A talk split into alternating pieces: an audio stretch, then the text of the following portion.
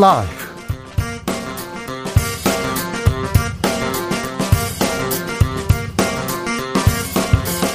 2022년 4월 26일 화요일입니다. 안녕하십니까. 주진우입니다. 검찰 수사권 폐지 중지안을 놓고 신구 권력의 입장차 뚜렷합니다. 문재인 대통령은 잘된 합의라고 했는데요. 윤 당선인은 정치범죄 성역화는 안 된다면서 반대하고 나섰습니다. 문 대통령은 검찰의 정치화가 문제다 이렇게 비판했는데요. 윤 당선인 측에서는 본질은 정권이 권력을 사유화했기 때문이라고 반박했습니다. 민주당은 내일 법안 처리 강행하겠다는 입장인데요.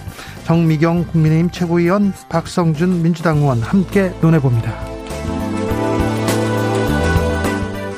한덕수 국무총리 후보자의 인사청문회가 다음 주로 미뤄졌습니다. 결국 법정 청문 시한 넘겼는데요.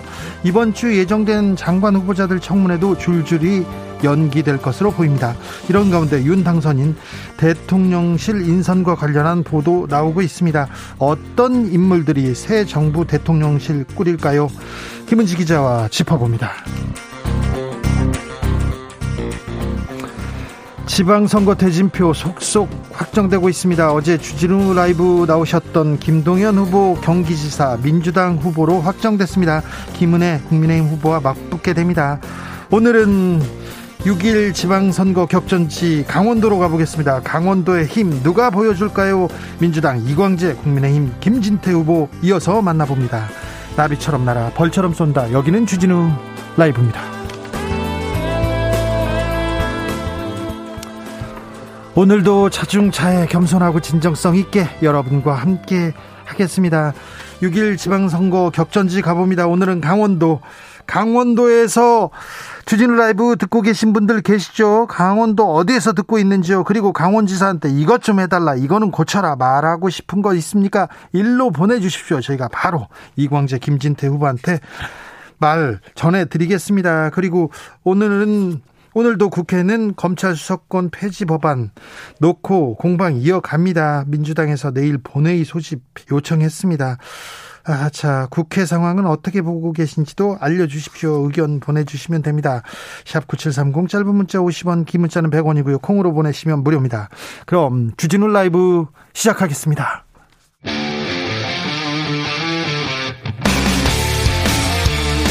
탐사보도 외길 인생 20년. 주 기자가 제일 싫어하는 것은?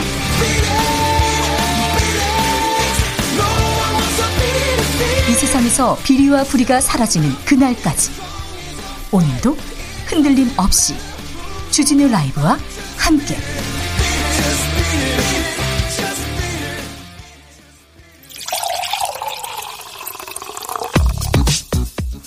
진짜 중요한 뉴스만 쭉 뽑아냈습니다. 주스. KBS 김기아 기자 어서 오세요. 안녕하십니까. 오랜만에 뵙습니다. 중요한 뉴스 쭉쭉 뽑아왔습니다. 잘 뽑아오셨어요? 맞습니다. 그간 별거 없으셨고요. 그렇습니다. 잘 지냈습니다. 검찰 수사권 폐지 중재안 어떻게 돼가고 있습니까? 야, 제가 이것 때문에 국회에 있는 기자들한테 물어봤어요. 네. 지금 상황이 어떠냐고 하니까 굉장히 급박하게 돌아가고 있다고 네. 하더라고요. 일단 지금 뭐 중재안은 벌써 나오지 않았습니까? 네. 박병수 국회의장이 냈는데 여야가 합의까지 했죠. 근데 지금도 대치하고 있어요. 오늘 오후에 지금 이제 법사위 법안 심사 소위를 열어가지고 논의 중인데 네. 뭐 지금 전혀 어, 얘기가 통하지 않아가지고 네. 정회를 지금 한 상황이라고 해요. 뭐가 문제입니까? 왜 계속해서 국회에서는 한 발짝도 앞으로 못 나가는 거죠? 일단 어제도 이 국회의원 중, 의장 중재안 따라서 이제 8개 항목에 걸친 조문 심사했는데 네. 이게 뭐 논의가 서로 안 만난다는 겁니다. 일단 국민의힘은요 선거 공직자 범죄 수사는 검찰이 하는 게 맞다. 네. 다시 하자. 이건 네. 달라. 철회했어요. 펌치크 달라. 이렇게 네. 얘기를 하고 있고요. 예. 이거 굉장히 강하게 개, 의견을 개진했는데 사실 뭐, 뭐 공수처가 있는데 이게 왜 필요하냐. 뭐 민주당 이렇게 또 얘기를 하고 있고. 그런데요. 중지안을 네. 권성동 원내대표가 받아들였지 않습니까? 그렇습니다. 권성동 원내대표는 뭐라고 합니까? 권성동 원내대표 같은 경우에는 잠시만요. 이거에 대해서 이게 지금 중재안을 그대로 통과시킨다면은 네. 이게 지금 뭐 정치 야합 셀프 방탕법이다 이런 네. 국민들이 지탄하지 않겠냐라고 네. 하고요. 또 이런 말을 했는데 민심에 반하는 이 중재안 네. 이거 당장 수정해서 공직자 선거 범죄를 포함한 4대 범죄 수사권을 검찰에 남기자는 이 협상안을 재협상해야 된다 이렇게 얘기했는데 네. 이 민심이라는 얘기를 했잖아요. 민심이 과연 뭔지. 요거 아까 보니까 방금 이제 그 의원총회가 있었는데 네. 거기서 건 대표 이런 말을 했어요. 여론이 지금 너무 악화됐다. 네. 아, 이게 내가 이걸 합의할 때랑 여론이 너무 다르다. 이틀 만에요. 그렇습니다. 여론 악화돼가지고 뭐 굉장히 문제가 많다 얘기가 있었고요. 또 국힘에서는 그래서 아니 차라리 그냥 민주당이 강행하게 그냥 두, 두는 게 나았겠다 이런 얘기가 나온다고 합니다. 그러게요. 민주당에서는 강행 방침 재확인했어요. 네 그렇습니다. 오늘 안에 법사위 전체 회의까지 열어서 법안 네. 심사 끝내고 예. 내일 본회의까지 딱 열어서 통과시킨다 이런 입장을 계속 강하게 유지하고 있어요. 네. 게다가 이 국민의힘이 뭐 갑자기 합의를 파기를 먼저 하지 않았습니까? 네. 그래서 이거가 이거 윤석열 당선인의 의중이 깔려 있는 거 아니냐. 예. 뭔가 좀 지시받은 거 아니냐. 그렇게요. 눈치 보는 거 아니냐. 네. 이런 의혹을 제기했어요. 그래서 박홍근 원내대표가 뭐라 했냐면 네. 아, 입법부터 최종 결정을 이렇게 당선인 의중만으로 파기한다면 지금 국회를 그냥 거수기 같이 여기는 네. 지난 시절 수십 년의 독재 정치 여기로 가는 거 아니겠느냐 이렇게 얘기를 했어요. 네. 그래서 이제 박병수 국회의장 같은 경우에는 오늘 오전에 이제 양당 그 대표 불러가지고 해법 모색 한 30분 정도 얘기했는데 이게 무슨 얘기했는지는 이제 비밀이라고 합니다. 네. 근데 뭐 전혀 성과가 없는 것 같습니다. 중재안이 나세요. 국회의장이 중재안을 냈는데 여야 네. 원내대표가 듣고 이렇게 문구를 조정했습니다. 그걸 가지고 의원총회에서 서로 추인 그래 찬성 자 중재안으로 가자 했는데 그때 인수위에서도 분명히 어 당선인하고 권성동 의원하고 얘기를 했을 거예요. 원내대표하고 얘기를 했는데 존중한다는 얘기가 나왔습니다. 네. 한동훈 법무부 장관 후보자만 반대 입장을 명확히 했는데 네. 어 주말 새에 갑자기, 갑자기, 지금 반대로 지금 돌아서 계속합니다. 민심, 민심이 갑자기 네 그런 상황입니다. 네. 바닐라 비님께서 뉴스 보기 참 불편합니다. 언제쯤 편해질지 네 국회 정치를 보고 편해지지는 않을 겁니다. 네. 그러니까 좀 불편하더라도 아, 잘하고 있는지 우리가 좀 지켜야 됩니다. 저희가 잘 지키겠습니다. 마이클 제이님께서 김기아 기자 남주역 설 마이클 제이님께서는 좀 정신 차리셔야 되겠습니다. 제가 네. 대신 사과드리겠습니다. 네, 제가 네. 사과드리겠습니다. 네. 한덕수 국무총리 후보자 인사청문회 결국 파행됐습니다. 그렇습니다. 이게 자료 제출을 안 했다고 해요. 네. 이게 자료 제출이 부실하다 이런 이유로 민주당 의원들이 불참을 했기 때문에 완전히 파행이 된 건데요. 네. 먼저 이 김앤장 법률사무소에서 고액의 자문을 받았다. 이게 그냥 많이 받은 게 한 18억 정도 굉장히 네. 많이 받으셨죠. 거의 20억 그렇습니다. 이거 받았고 그리고 외국계 회사한테 네. 이제 임대 억대 임대로 받은 의혹 6억 가량 되는 것 같습니다. 그렇습니다. 그래서 요거 관련해서 자료를 제출해라라고 했는데 안 했다는 거예요. 네. 그래서 이거에 대해서 아니 이렇게 이제 불성실하게 자료를 내면 어떡하냐? 우리는 못 한다 했는데 국민의힘은 아, 이거에 대해서 이거 지금 새 정부 출범하는데 발목 잡으려는 거냐? 네. 과도한 자료 제출 요구다. 이렇게 맞서고 있습니다. 그러면요. 어제도 파행 오늘도 거의 뭐 성과 네. 없이 네. 끝났으면 청문회를 어떻게 하겠다는 겁니까? 열긴 또 열겠다는 겁니까? 네, 열긴 열겠다는 거예요. 일단 결론부터 말씀드리자면은 일단 오는 2일 3일, 네. 5월 2일 3일 다시 열기로 하긴 했습니다. 네. 근데 이대로 말하면 지금 뭐 인사청문회 심사 경과 보고서 채택 당연히 안 되고요. 본회의에서 임명 동의안 표결도 당연히 안 되겠죠. 예.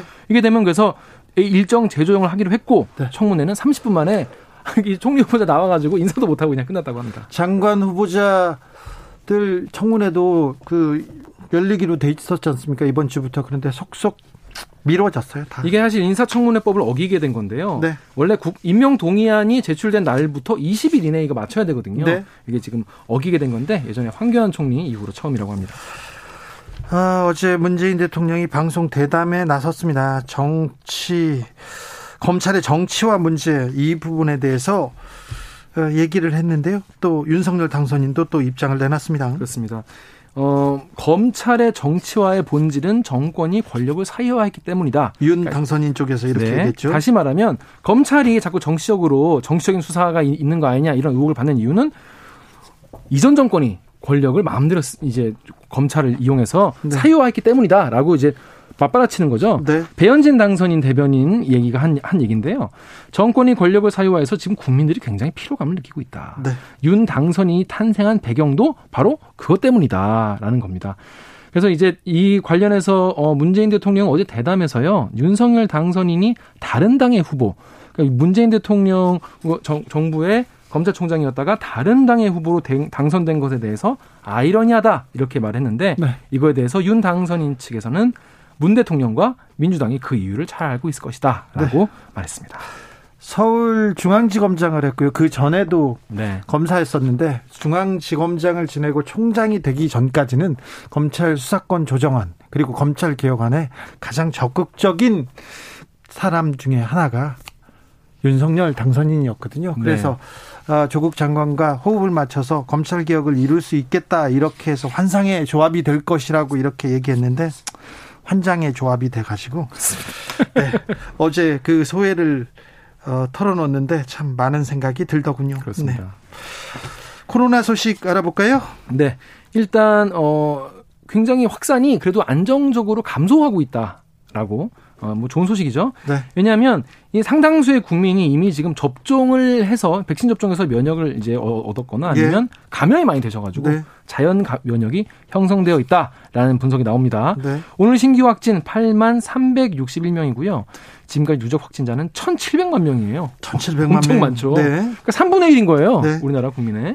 근데 신기한 게 보통은 수요일과 목요일에 신규 확진자가 가장 많았거든요. 그렇죠. 근데 지난 12일을 기점으로 이게 땡겨지고 있습니다. 하루씩. 그래서 화요일에 신규 확진자가 수요일, 목요일보다 많아지는 패턴이 새로 생겼어요. 지금 그 검사하고 결과가 빨리 나와서 그런가요? 그런 걸 수도 있고 네. 이제 뭐, 뭐 검사를 사람들이 어, 느 시점에 많이 가느냐 이게 네. 또 이유가 될 수도 있는데 일단 지난주에도 화요일이 최고치였다고 합니다. 네. 그래서 오늘이 화요일이지 않습니까? 네. 그래서 오늘이 아마 이번 주에 최고치가 아니겠느냐 이런 희망 섞인 전망도 나오고 있습니다. 주말에 3만 명까지 떨어졌는데 또 몇천 명대로 좀 줄여보자고요. 네. 아직도 우리는 코로나에서 가장 위험한 때를 지나가고 있습니다. 그러니까 네. 각별히 조심하셔야 됩니다. 어, 백신 맞았기 때문에 걸리더라도 괜찮아 이렇게 하고 뭐 식당에 그다음에 뭐 술집에 사람들이 많은데요. 아, 아니에요. 안 많아요. 됩니다. 네, 네. 위험합니다. 사람에 따라서 굉장히 조금 고통스러워하고 괴롭고 기침하는 사람들 많이 있으니까 조심하셔야 됩니다. 마스크를 벗을 수 있을 것 같습니다. 그런데 네. 아직은 위험하다 이런 의견도 좀 있어요. 그렇습니다. 이게 지금 마스크 벗자 아니다 위험하다 뭐 모이는 거 괜찮다 아직 뭐 위험하다 뭐 자영업자분들도 이제는 좀 숨통이 트인다 어, 아니다 아직 더 줘야 된다 사람들마다 의견이 다 달라요. 네. 일단 신중론 측면에서 말씀을 좀 드릴게요. 일단 변이 출현, 새로운 변이가 늘 나오지 않습니까? 네. 어떤 애가 나올지 모르기 때문에 좀 위험하고 또 재감염 가능성. 그러니까 제 친구도 두 번 걸린 친구가 있어요. 그래요? 예, 네, 너무 놀라울 정도였는데 두 번 다 아팠다고 하더라고요. 네. 또 이 숨어 있는 숨은 감염자가 어떤 분들이 어디 있을지 모른다. 거예요. 많을 이게 거야. 지금 드러나지 않은 분들은 계속 드러나지 않거든요. 무증상자 많습니다. 그렇습니다. 그리고 이제 이 중에서 가장 위험한 건 역시 변이 바이러스겠죠. 네. 지금은 뭐 많이 들어서 아실 거예요. 스텔스 오미크론. 네. 이게 지금 94.2%라고 합니다. 어. 이런 걸 우세종이라고 하죠. 이제 거의 이제 스텔스 오미크론만 걸리는 거예요, 대부분. 예. 근데 이 재조합 변이 XE, XM, XQ 이런 변이가 국내에서 이제 슬슬 나오기 시작했습니다. 네. XE 같은 경우에는 영국, 미국, 일본, 태국, 뉴질랜드에서 보고되고 있는데 전파 속도가 스텔스 오미크론보다 10%나 더 빠르다고 합니다. 더 빨라요. 더 빨라요. 더 위험하고 또 중국 같은 경우에는 중국의 산동성 옌타이시의 방역 당국이 여기 지금 스텔스 오미크론의 하위 변종 바이러스가 검출됐다. 또 타이완에서 나왔다. 그렇기 때문에 지금 방역 당국이 굉장히 신규 변이 출현에 지금 굉장히 어, 신경 쓰면서 대비하고 있다. 이렇게 밝혔습니다. 지금 미국, 유럽 그리고 전 세계가 코로나에 걸려서 조금씩 조금씩 벗어나기도 합니다. 아무튼 네. 백신도 맞았고요. 근데 아직 중국 꽁꽁 장벽을 이렇게 쌓은 중국이 남았어요. 그래서 아, 우리한테 큰 변수가 될 것 같습니다. 이게 중반기, 하반기에 우리 경제에 어떤 영향을 미칠지 아, 좀 걱정되는 요인이 되기도 합니다. 네. 아무튼 코로나 조심하셔야 됩니다. 네. 이번 주 거리두기는 많이 해제됩니다. 네, 그렇습니다. 일단 거리두기 해제되고 이번 주부터는 실내 취식도 가능해져서 네. 이제 야외 행사 뭐 이런 거 하실 수 있고요. 네. 뭐 음, 실내에서 음식 먹을 수 있고. 네. 그래서 2년 만에 야외 행사들이 열린다고 하고요. 그런데 정부는 일단 일상 회복하긴 하지만 네. 이 경각심은 계속 가지고 있자 이런 네. 말씀을 이런 말을 하고 있어요. 또 그리고 지금 미국 캐나다에서부터 아까 말씀드린 변이 네. 바이러스 빠르게 확산 중이니까 조심해야 됩니다. 실내 취식 가능합니다. 하지만 거리두기 하셔야 되고 조심하셔야 됩니다. 무전 취식은 안 됩니다. 아 절대 안 됩니다. 아무래도 고위험군은 조금 더 위험할 것 같은데 위중증 지금 환자 잘 잘뭐 관계 당국에서 잘 잡고는 있어요. 그러니까 이제 늘 우리가 지금 2년 정도 코로나 시기를 거쳐오면서 배우게 된 게 일단 우리나라의 가용한 그 중환자실 병상이 몇 개인지 네. 또 그게 몇 퍼센트가 차 있는 상태에서 굴리는 것이 아, 안정적인지 이런 걸 우리가 배우지 않았습니까? 사실 위험한 게 지금 고위험군이거든요. 네. 이분들이 실제로 병상에 다 들어갈 수 있는 상황인지 더 늘어나면 안 되는 상황인지를 방역 당국이 조절을 하는 건데 60세 이상이죠. 기본적으로 고위험군, 고위험군 이분들에 대한 백신 4차 접종 보통은 이제 3차 접종을 하지 않습니까? 네. 근데 이분은 4차 접종이 시작이 됐어요. 예. 그래서 오늘 0시 기준으로 4차 접종 어, 사전 예약률이 19%밖에 안 됩니다. 네. 너무 낮아요. 그 접종률도 6.8%에 불과하다고 합니다. 그렇습니다. 아무튼 많이 백, 좀 맞아주셔야 될것 네, 같아요. 백신이 가장 그 코로나로부터 우리를 보호할 수 있는 가장 큰 무기입니다. 그러니까 백신 접종 어, 권고합니다. 부탁드리겠습니다. 네. 소설가 이회수 선생이 별세했습니다. 그렇습니다. 강원 화천군 감성마을 촌장이라고 어, 활동하셨죠. 소설가 이회수 씨가 향년 76세로 어, 별세했습니다. 어제 오후 8시쯤 별세하셨다고 해요. 네. 어, 그동안 2014년에 위암 2기 판정으로 수술 받으시고 회복했는데 2020년 어, 3월에 다시 뇌출혈로 쓰러져서 3년째 투병을 하셨다고 합니다. 오랜 투병이 있었습니다. 그렇습니다. 어, 고인은 1946년 경남 함양에서 출생을 했고요. 네. 어, 강원일보 신춘문예의 단편 소설 견습 어린이들이 당선됐고 이후에 우리가 많이 아는 뭐 들깨, 뭐 칼, 칼. 어, 벽오 금악도 또 그리고 뭐 하학학 이런 청춘 불패 이런 책들을 많이 펴내셨죠. 네. 그동안 이 섬세한 감성을 바탕으로 어, 유미주의적인 작품색이 선보였다 이런 문학적인 평가가 있다고 해요. 네, 고등학교 때 들깨 칼, 벽오 금악도를 재밌었죠. 네, 수업 시간에 숨겨서 보던 그때 기억이 나고요. 맞아요. 그리고 말년에 조선일보하고 굉장히 아, 싸우던 사이가 네. 조선일보에서 어, 정치적 견해 그리고 다른 이유 때문에 굉장히 왜곡 보도를 한다고 해서 네. 보도를 사생활 보도를 많이 했었죠. 그래서 그런데 물러서지 않고 트위터로 조선일보가 찌라신 이유 막 이렇게 얘기하면서 취재는 안 한다, 추측만 한다 이렇게 얘기를 해서 아, 그런 기억들이 많습니다. 네, 말씀하셨다시피 그 트위터에서 굉장히 유명한 분이셨잖아요. 네. 트위터에 170만 팔로워가 네. 있었고 SNS를 통해서 이 독자들과 소통하는 소설가로 굉장히 사실 그런 작가들이 많지 않잖아요. 네. 그래서 어, 소통하는 작가로 유명했고요. 어, 고인의 빈소 어, 춘천시의 한 장례식장에 마련되었다고 합니다. 네, 부디 편히 쉬시기를 빌겠습니다. 마크롱 프랑스 대통령이 재선에서 성공했습니다. 그렇습니다. 중도 성향이죠. 엠마누엘 마크롱 현 대통령이 58% 득표율로 41%를 어, 얻은 마린 르펜 극우 성향이라고 알려져 있죠. 네. 어, 물리치고 연임을 했습니다. 르펜 후보도 엄청나게 많이 얻었습니다. 그렇습니다. 극우 성향으로 극우 정당으로는 40% 이상 득표했어요. 이게 이 그 전에 1차 투표 때 여론조사 때는 거의 뭐 비등비등했거든요. 네. 그런데 결선 투표가 다가올수록 10% 정도씩 이상의 안정적인 우위가, 우위가 있었고요. 네. 20년 만에 어, 대통령 연임이 20년 만에 있, 있은 거라고 합니다. 프랑스에. 네. 어, 최저 투표율이었고 최고 기권율이었습니다. 내가 네. 싫어도 극우 막으려고 표 준 거 안다. 마크롱 대통령도 이런 얘기를 했는데 우리나라하고 좀 상황이 비슷했어요. 그래서 네. 굉장히 서로를 좀 혐오하고 비난하고 그런 선거였습니다. 이번 대선 결과의 중요 요인은 뭐였어요? 이 많은 분들이 밖에서 봤을 때는 음. 우크라이나 전쟁, 우크라이나 사태. 뭐 그렇죠. 예. 푸틴이 마크롱 살렸다 이런 얘기는 계속 있었어요. 맞아요. 왜냐하면 르펜 후보가 러시아 쪽이랑 커넥션이 있다 이런 게 막판에 나왔거든요. 프랑스가 러시아하고 전쟁도 했지만 역사적으로 또 오래된 인연으로 좀 커넥션이 있습니다. 네. 그 프랑스의 국민 배우라고 하죠. 제라르 드파르디외라고 네. 있는데 그콕 큰그 그 음. 남자 작가는 네. 프랑스 세금이 비싸다 그래가지고 난 푸틴이 친구니까 나 러시아로 망명할래. 망명했어요. 음, 음. 그런 경우도 있었습니다. 푸틴이 예술가랑 친한 경우가 되게 많죠. 네. 근데 일단 지금 뭐 이기긴 했는데 이제 뭐 연 고물가 또뭐 연금 뭐 이런 이슈들보다는 근데 아까 말씀하신 것처럼 야 르페는 너무한 거 아니냐. 네. 그분은 좀 아니지 않냐. 네. 이런 심정으로 나와서 맞겠다는 마음으로 찍었다는 얘기가 있어가지고 네. 앞으로 이 실제로 국정 운영이 쉬울까 좀 쉽지 않을 것 같다 이런 얘기가 나오고 있어요. 우크라이나 전쟁은 어떻게 돼가고 있습니까? 네, 현지 시간 24일 블링컨 미국 국무장관 그리고 오스틴 국방장관이 폴란드에서 기차 타고 키우를 갔거든요. 네. 가서 이제 아 미국이 그래도 지원한다 우리가 그렇죠. 연대하겠다 우크라이나 이길 거다 이렇게 약속을 하고 왔어요. 예. 다시 폴란드로 돌아가자마자 러시아군이 기차역을 다섯 개 다섯 곳을 폭격을 했습니다. 아 기차 타고 왔다고 기차역을 그렇습니다. 그래서 한 시간 동안 공격을 했다고 해요. 네. 다섯 명이 최소 다섯 명 숨지고 열여덟 명이 다쳤다고 우크라이나 검찰이 밝혔습니다. 혹시 미국 그 국무부 장관을 직접 노린 건 아닙니까? 아, 그런 건 전쟁이 큰일 나요. 네. 근데 아무튼 이게 미국 서방 세계에 대한 경고가 아니겠느냐 이런 분석도 나오고 있고요. 예. 어떻게 될지 모르겠습니다. 아, 테슬라의 일론 머스크, 네. 일론 머스크 뭐 창업자죠. 네. 트위터를 인수했어요. 이거 인수 못한다는 얘기도 많았거든요. 네. 근데 결국 인수. 440억 달러. 55조 원의 트위터를 인수했습니다. 근데 왜 샀습니까? 이거 너무 신기하죠. 이게 왜냐하면 머스크의 입장은 뭐냐면 민주주의의 기반은 표현의 자유다.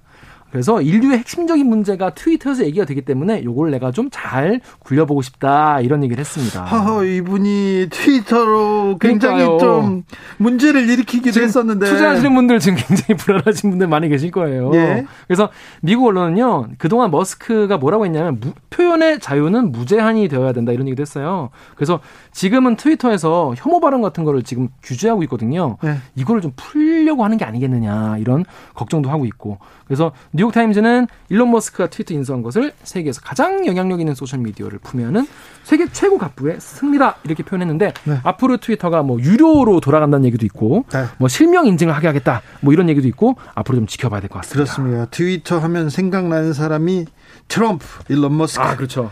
그다음에 이회수 선생이었는데 네, 트럼프 관련된 사람들의 뉴스가 있었네요. KBS 김기아 기자 오늘 감사합니다. 고맙습니다. 아, 국회 상황 어떻게 보고 계시는지 문자 계속 계속 답지합니다. 고명숙님, 대통령 권한을 줄이고 국무총리를 중심으로 해당 장관의 그 권한 이양하겠다던 윤석열 당선인, 이제 와서 마음이 변한 걸까요? 네, 이런 의견 주셨고요. 김정숙님, 민주당이나 좀일좀 하세요. 진짜 개혁은 의원들에게 필요합니다. 이렇게 얘기하셨습니다. 3381님, 합의하고 바로 말 바꾸는데 부끄러움도 미안한 마음도 전혀 없는 게 이상해요. 이상해. 6183님, 무엇이든 간에 같은 잣대를 사용합시다. 네 편, 내 편 가르지 말고요. 이렇게 의견 주셨습니다. 교통정보센터 다녀올까요? 김민희 씨.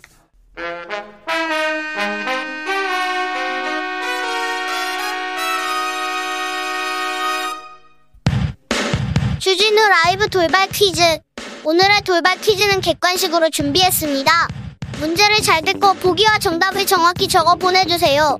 이 사람과의 점심 경매가 올해를 마지막으로 더는 열리지 않게 됐습니다. 점심 한 끼로 투자 조언을 얻을 수 있다는 점 때문에 인기를 끌어온 이 경매는 올해 사상 최고액을 기록할 것으로 보이는데요. 최근 이 사람이 기후변화에 대한 기업의 책임을 다하지 않는다는 비판이 나오기도 했습니다. 투자의 달인이라고 불리며 20세기를 대표하는 미국의 사업가이자 투자가인. 이 사람은 누구일까요? 1번 도널드 트럼프 2번 워런 버핏 다시 들려드릴게요. 1번 도널드 트럼프 2번 워런 버핏 샵9730 짧은 문자 50원 긴 문자는 100원입니다. 지금부터 정답 보내주시는 분들 중 추첨을 통해 햄버거 쿠폰 드리겠습니다. 주진우 라이브 돌발 퀴즈 내일 또 만나요.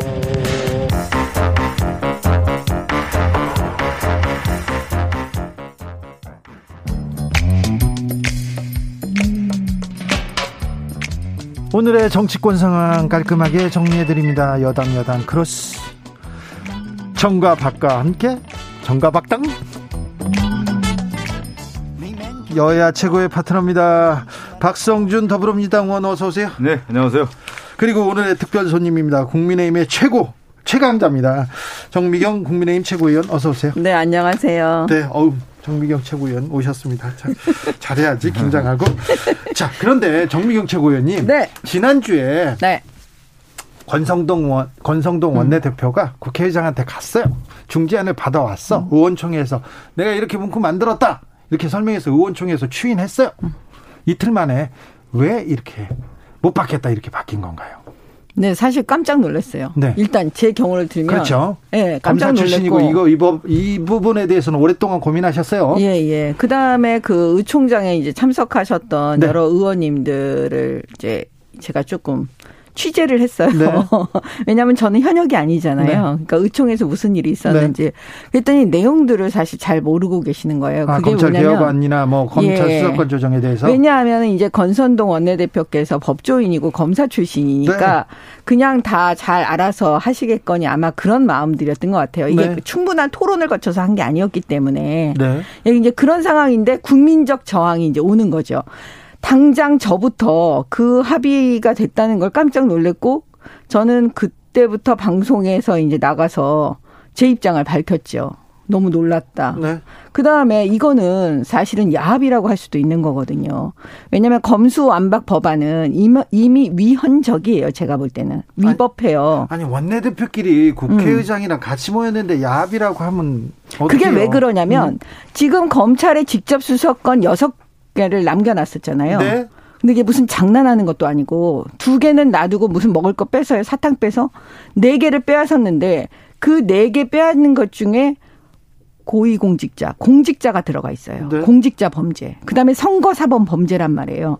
그럼 그게 뭐겠어요? 이게 부패한 정치 권력, 부패한 정치인들 수사를 검찰이 못하게끔 한 거라고 딱 보여지잖아요. 그러니까 결국 뭐냐면 이거는 여당, 야당 이 정치인들이 본인들을 위해서 한 게 아니냐. 이렇게 국민들이 인식할 수가 있는 거예요. 그래서 저는 네. 이거는 국민의힘이 지금 민주당이 잘못된 길을 가고 있는데 막장 법안을 지금 만들어 가지고 저렇게 하고 있는데 거기에 공범이 돼서는 안 된다. 네. 그래서 우리 국민의힘은 반대해야 된다. 이런 의견을 사실 제시했고요. 네. 그래서 그 최고위에서 다시 한번 논의를 하게 된 겁니다. 네. 박성준 의원님. 아니 저는 정미경 최고위원님이 그래도 국회 의정 활동을 하셨잖아요. 네. 음. 우리나라 이제 민주주의라고 하는 것은 결국은 선거를 통해서 이제 국회의원이 되고요. 입법부에 이제 가장 중요한 것은 원내 이제 합의 구조를 이루어서 법을 만들어라는 거 아니겠습니까? 그렇죠. 민주주의 어떤 절차적 과정인데 그러면 정 최고위원님도 국회에서 활동할 때 보면 어떻게 합니까? 그 의원들이 법안 발의에 대한 부분을 가지고 결국 원내대표가 쟁점 사항에 대해서는 여야 원내대표 합의를 하는 겁니다. 네. 그래서 그것을 상임위에 넘겨서 상임위에서 다시 합의한 다음에 본회의를 넘어와서 통과시키는 것이 과정인 건데 이 부분에 대한 것이 왜 야합이라고 얘기하시는지를 모르겠고 정당한 절차적 과정에서 이루어졌다 이렇게 좀 볼 수가 있을 것 같고요. 그러니까 야당도 마찬가지만 우리 민주당도 이 내용에 대해서 상당히 치열한 논의를 통해서 원래 우리가 안고 있었던 안이 있었지만 음. 이건 여야의 합의이기 때문에 이것은 받아줘야 된다라고 하는 일치된 의견을 만들었던 거예요. 그래서 그것이 여야의 대타협에 의해서 합의에 의해서 이루어졌다는 말씀을 좀 드리겠고 그 다음에 이 법안에 대해서 우리가 한번 생각해 볼 필요가 있어요. 그 수사 기소 분리에 대해서는 몇십 년 동안 많은 사람들이 필요하다라고 하는 부분에 대해서 인정했고 특히 권성동 의원도 그렇고 야당의 검찰 출신 의원들도 이 부분에 대한 수사 기소 분리의 방향에 대해서는 다 동의를 했던 겁니다. 윤석열 당선인도 다, 얘기했고요. 다 동의를 했고요. 김호수 검찰총장도 김호수 검찰총장도 했고 권성동 의원도 그 검찰 출신들도 다 동의했던 부분에 대해서 아 그렇기 때문에 이 방향이 맞다라고 하는 부분은 이 시점에서는 어느 정도 매듭을 져야 된다라고 하는 것이 야당도 그렇고 여당도 그렇고 어느 정도 합의가 이루어졌다는 부분이고요. 하나만 마지막 자 제가 할게요. 하나만 마지막 지금 저 정, 정미경 최고위원님 얘기하는 부분이 때문에 하나만 네. 더 얘기하면 지금 이제 6대 범죄에서 지금 뭐 정치인들의 이익을 위해서 그렇다고 하 는 말씀을 하는데 절대 그렇지가 않은 게 선거와 관련된 범죄는 이미 경찰에서 90% 이상 수사를 하고 있다고 하더군요. 그리고 이제 공직자 관련된 부분은 이미 고위공직자 수사처가 오히려 그 수사권을 더 줘서 수사 보완도 해줘서 부패 문제의 공직자들 문제를 수사하면 되는 거고 네. 또 하나는 이제 그 검찰에서 부패 수사를 할 수 있기 때문에 여기에 대해서 더 강화하면 되는 것이지 큰 문제가 없다는 말씀 드릴게요. 아니 제가 네. 국회의원을 했기 때문에 이 말씀을 드리는 거예요. 네. 아니 세상에 국민이 국회 입법권을 준건 네. 헌법을 지키면서 법률을 만들라는 거지. 그렇죠. 헌법 정신에 위반되는 법률을 만들라고 누가 그랬습니까? 헌법 정신 위반이 어떤 거죠? 구체적으로? 제가 말씀드리는 건 뭐냐면 우리의 헌법 정신은요. 결국 인신 구속, 체포, 구속, 압수수색 이게 인간의 기본권을 제한하는 거예요. 네? 그러면 이런 수사를 통해서 우리가 인권 보장을 어떻게 확보할 것이냐? 그건 뭐냐? 판사하고 동등하게 사법 시험을 봐서 법률가로 무장된 사람들, 그 검사로 하여금 수사하게끔 한 게 우리 헌법 정신이에요. 그 정신을 파괴하는 이런 막장 법안을 만들어 놓고 무슨 뭐 국회가 입법권을 행사하고 여야가 합의하고 절차대로 했다. 어떻게 이런 말을 할 수가 있겠습니까? 국민들 앞에. 그 다음에 충분한 절차를 법, 을 만들려면 충분한 시간을 가져야 돼. 왜? 공청회 한 번 없이 하는 법안 만들어 놓고 무슨 절차를 지켰다고 합니까? 그 다음에 법사위에서 안건 조정위원회에서 90일간 토의할 수 있어요. 그러면 야당에서 토의를 원하면 어느 당에서 토의를 원하면 끝까지 토의를 해야지. 그 토의를 하지 못하도록 꼼수 탈당해 가지고 한 민주당이 입이 10개라도 할 말이 없지. 무슨 절차를 지켰습니까? 저는 이번에 양양자 의원이 양심 선언을 했어요. 그 마음의 고백을 어렵게 했잖아요. 어? 문재인 청와대 20명이 깜빵 가지 않도록 하기 위해서 네. 이 검수완박 법안 통과시켜야 된다고 도장 찍으라고 이렇게 했다는 거 아닙니까? 조선일과 인터뷰했습니다. 네. 네. 그 지금 이제 헌법 정신 얘기했는데 이제 법률 법률가시기 때문에 저는 기초적인 상식에서 이 문제를 좀 접근하고 싶은데 헌법 정신이라는 게 뭐예요? 모든 국민은 법 앞에 평등하다는 거 아니겠어요? 네. 지금 봤더니 법 앞에 평등하지 않고 치해 법권 지역이 있더라는 거 아니에요. 그리고 민주주의의 가장 기본 원리는 견제와 균형의 원리인데 권한의 집중 현상을 막기 위해서 민주주의 그 견제와 균형 원리를 맞는 거 아니겠어요? 네. 근데 오늘날 봤더니 검찰의 권한이 워낙 비대화되고 권한 집중에 의해서 과도화됐더라고 하는 것이 모든 국민이 다 알고 있는 거 아니겠습니까? 그래서 수사와 기소라고 하는 분리의 타당성은 이 헌법 정신에 맞다라고 하는 것이 지금 그렇게 얘기하고 있는 거 아니겠어요? 그러한 부분에 있어서의 가장 중요한 것은 국민의 인권 보장을 위해서 과도한 권력을 견제하자고 하는 것이 이 헌법 정신과 민주주의 원리에 맞다라고 하는 것을 국회에서도 인정한 겁니다. 이게 그래서 여야 합의에 의해서 이 법안이 나왔다라는 것을 인정해야 되는 것이죠. 왜그 네. 부분을 이제 부정하는 부정하십니까? 네. 헌법 정신은 뭐냐면요. 부패한 권력에 대해서는 수사를 해라라는 게 헌법 정신이에요. 검찰한테 그런 어마어마한 권한을 준 건 우리 국민들께서 부패한 왜냐하면 잡아가야죠. 부패한 권력에 대해서 수사할 수 있는 사람들이 누구겠어요? 지금 대한민국에서. 검찰이기 때문에 검찰 지금 수사권 빼앗으려고 지금 문재인 정권이 마지막 지금 저는 거의 발악을 하고 있다고 보여져요. 발악이요? 예, 왜냐하면 지금 이번에 이 검수 완박 법안이 중재안도 마찬가지 똑같습니다. 이게 통과가 되면 무슨 일이 벌어지냐면 지금 문재인 정권 하에서 수사 있잖아요. 이 정치 권력, 부패한 권력에 대한 수사.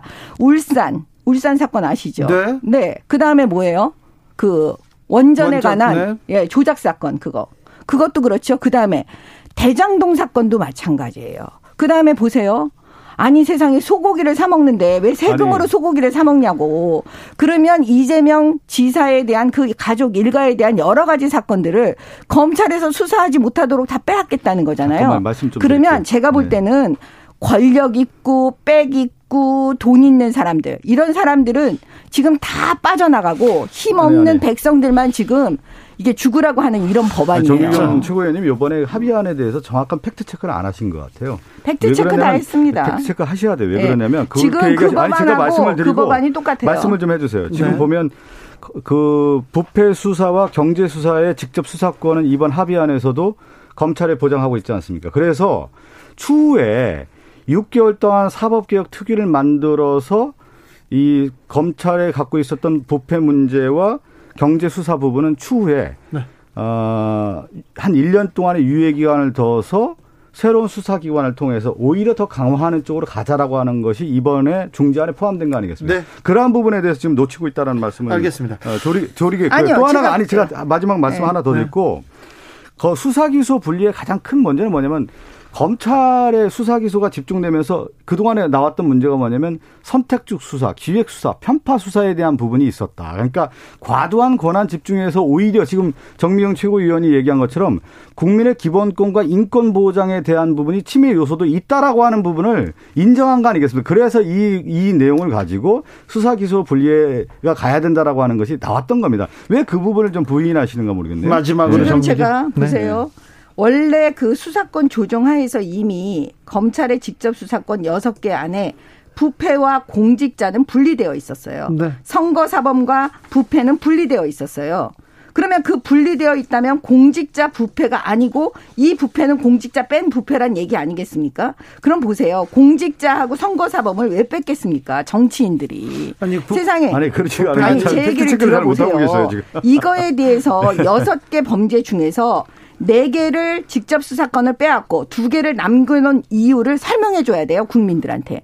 근데 지금 설명 아무도 안 하고 있어요. 네. 무조건 이렇게 얘기하고 있어요. 부패가 있으니까 공직자 부패 수사할 수 있다. 이런 아니, 논리는 좀, 말이 안 되는 거고. 말씀하신... 그 다음에 또 하나는 뭐냐면 지금 검찰에 대해서 수사권 빼앗고자 하는 이유는 문, 민주당은 딱 하나밖에 없는 거예요. 결국 이재명 전 지사와 문재인 대통령 지금 수사 다 받지 못하도록 하는 거잖아요. 결국 검찰이 살아있는 권력에 대해서 손을 대니까 그거 못하게 하려고. 박근혜 이명박 정권 때 수사할 때는 신나게 검찰 시켜놔갖고 수사해놓고 만들어놨다가 지금 본인들 수사하려고 하니까 지금 수사권 뺏겠다. 그러면서 검찰 개혁하겠다. 저는 이제 우리 국민들께서 속지 네. 않는다고 봐요. 박성민 그러니까 우리 정의원 최고위원도 검찰 출신이긴 한데 왜 우리나라의 검찰 수사 기소가 분리가 되는지 네. 기본 어떤 취지에 대한 것들 다시 한번 좀 바라봐 주시기 바라겠고요. 이번에 네. 여야 이제 합의한 내용 중에 네 개 수사에 대한 부분을 이제 배제시킨 것 중에 하나는 뭐냐면 공직자는 이미 고위공직자 수사처라든가 오히려 수사처에 대한 부분을 어, 수사 인력을 보완해서 네. 공직자 부분을 더 수사하면 되지 않겠습니까? 예. 그리고 선거 문제 같은 경우는 선거 사범 같은 경우 이미 90% 이상이 경찰이 수사하고 알겠습니다. 있다는 걸 이미 너무 잘 알고 자. 있는데 그랬기 때문에 이것은 어, 수사 기소 분리에 대한 차원에서 큰 문제가 없기 때문에 여야가 이제 합의가 된 겁니다. 여기까지 하겠습니다. 아 그리고 이제 마지막 이건 마, 하나 마, 하나만 자, 더 말씀. 박성준 의원님 예. 하지 마세요. 하지 마요. 네, 알겠습니다. 자 정미경 최고위원님, 네. 제 눈을 보고 얘기하세요. 네. 자꾸 얘기하려고 싸납게 무섭게 얘기할 때는 안 보고 다르게 얘기하시지 마시고요. 자, 네. 힘없고 빼먹는 사람들은 뭐 수사 안 한다, 뭐 힘없고 빼없는 사람만 잡아간다 이렇게 얘기했는데 한동훈 법무부 장관이 힘있고 빽 있는 사람도 다 잡아가겠죠. 그리고요, 어, 이제 이 문제는 여기서 정리하고 검찰 수사권 폐지 법안 그래서 민주당은 어떻게 처리합니까? 중지한 대로 처리합니까? 아니, 중지안을 우리가 했기 때문에 합의했기 때문에 네. 그리고 네. 이 여야의 합의한 내용을 지금 우리나라 민주주의 역사에서 초유의 사태가 벌어지고 있는 거예요. 네. 뭐냐면 여야의 합의한 내용에 대해서 대통령 당선인 그것도 어, 아직 그 법무부 장관이 되지 않은 후보 한동훈 후보자가 한마디 지시로 저지하겠다 얘기하면서 민주주의 기본 원리를 좀 부정하고 있는 사태가 벌어져 있다는 거예요. 7093님께서 네. 기득권 가진 자들을 위한 법입니다. 이건 아닙니다. 이렇게 얘기하셨고요. 조혜숙 님께서는 어이구 국민의힘 권성동 원내대표도 야합입니까? 불법입니까? 얘기하고요. 2101님 검찰이 국회의원 공, 공, 고위공직자 수사 제대로 한 줄 알겠네요. 이런 얘기도 했습니다.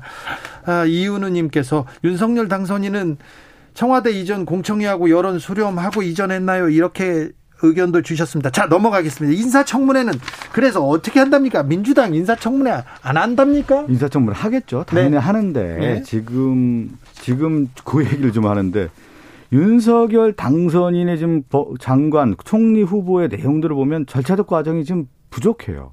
뭐냐면 예를 들어서 지금 한덕수 국무총리 후보자가 관련 내용에 대한 자료를 제출을 제대로 안 하고 있잖아요. 여면이 지금 의혹에 대한 근데 민주당이 40년 전거 예. 아버지 아, 자료까지 아, 그런 건 저는 좀 잘못됐다고 하는데 네, 그건 좀 잘못됐어요. 그런 건 저는 뭐 인정합니다. 그런데 네. 이제 워낙 이제 자료 조사가 안 나오다 보니까 그런 것까지 얘기를 했겠죠. 왜 그러면 적극적이지 않고 나오니까 그런 것까지 내라 이렇게 얘기할 수가 있는 건데 네. 한덕수 후보자가 떳떳하다고 하면 지금 가장 큰 대형 로펌의 고문 맡았던 그 수임료가 한 4년 동안 한 20억 가까이 받았다는 거 아니겠어요? 예. 왜 이렇게 많이 받았는지 그 내용을 공개를 하고 여러 가지 문제가 되는 의혹에 대해서 자료 제출하면 그 전혀 문제가 안 될 것 같은데 왜 안 하는지는 모르겠습니다. 그러니까 지금 청문회 자체가 안 되는 거죠. 왜 그러냐면 자료를 기반으로 해서 팩트를 중심으로 청문을 해야 되는 건데 그것이 안 되고 있다는 거 아니겠습니까? 정미경 최고위원님. 이런 게 바로 내로남불이에요.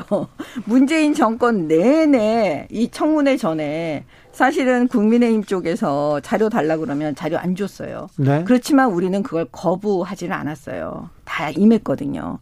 지금 보면 한덕수 이 후보자에게 유통된 자료가 제가 보니까 1090건, 1000건이 넘어요. 근데 이낙연 319건, 정세균 250건, 김부겸 340건 347건 요구했대요. 그러면 이것만 봐도 지금 뭐냐면 자료 제출 요구가 엄청 과다한 거잖아요. 결국은 민주당의 의도는 뭐냐면 한덕수 날리겠다는 거예요. 청문회도 안 열고. 그러니까 이게 바로 결국 뭐냐면 목리를 부리고 발목 잡기 하고 어떻게 보면 대선 불복이다 저는 이렇게 보는 거거든요. 네. 우리 저정 최고위원님이 너무 나가시는 거 같네요.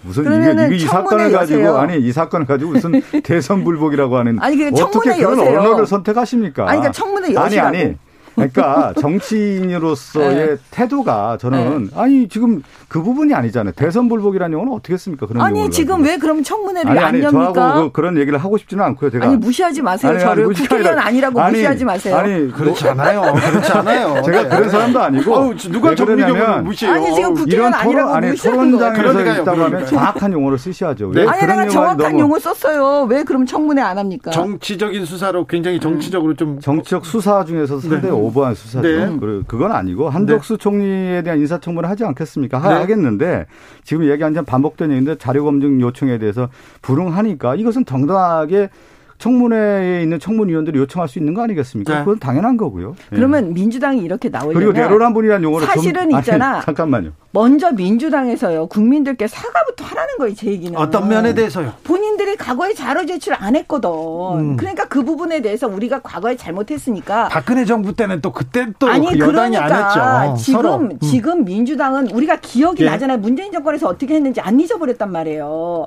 그러면 적어도 지금 다 동일한 사람들이라니까요. 4380님께서 음. 한덕수 총리 후보자. 의혹이 너무 많아요. 음. 그만큼 많아서 자료도 많이 필요한 거 아닌가요? 이렇게 아니 그러면 음. 자 지금 자 자료 제출 요구를 했잖아요. 네. 그러면 그거를 다 준비 못 하잖아요. 짧은 시간에. 네. 그러면 청문회는 열어서 물어보시라니까요. 알겠습니다. 어. 자, 아니 저 이런 거예요. 아니 저는 이제 정치가 한 단계 한 단계 업그레이드 돼야 된다고 봐요. 네. 그럼 우리가 예를 들면 민주당에 대해서 그동안에 국힘당이 내로남불이라고 이렇게 욕을 했지 않았습니까? 네. 욕, 욕보다는 이제 비난과 비판을 쏟아냈죠.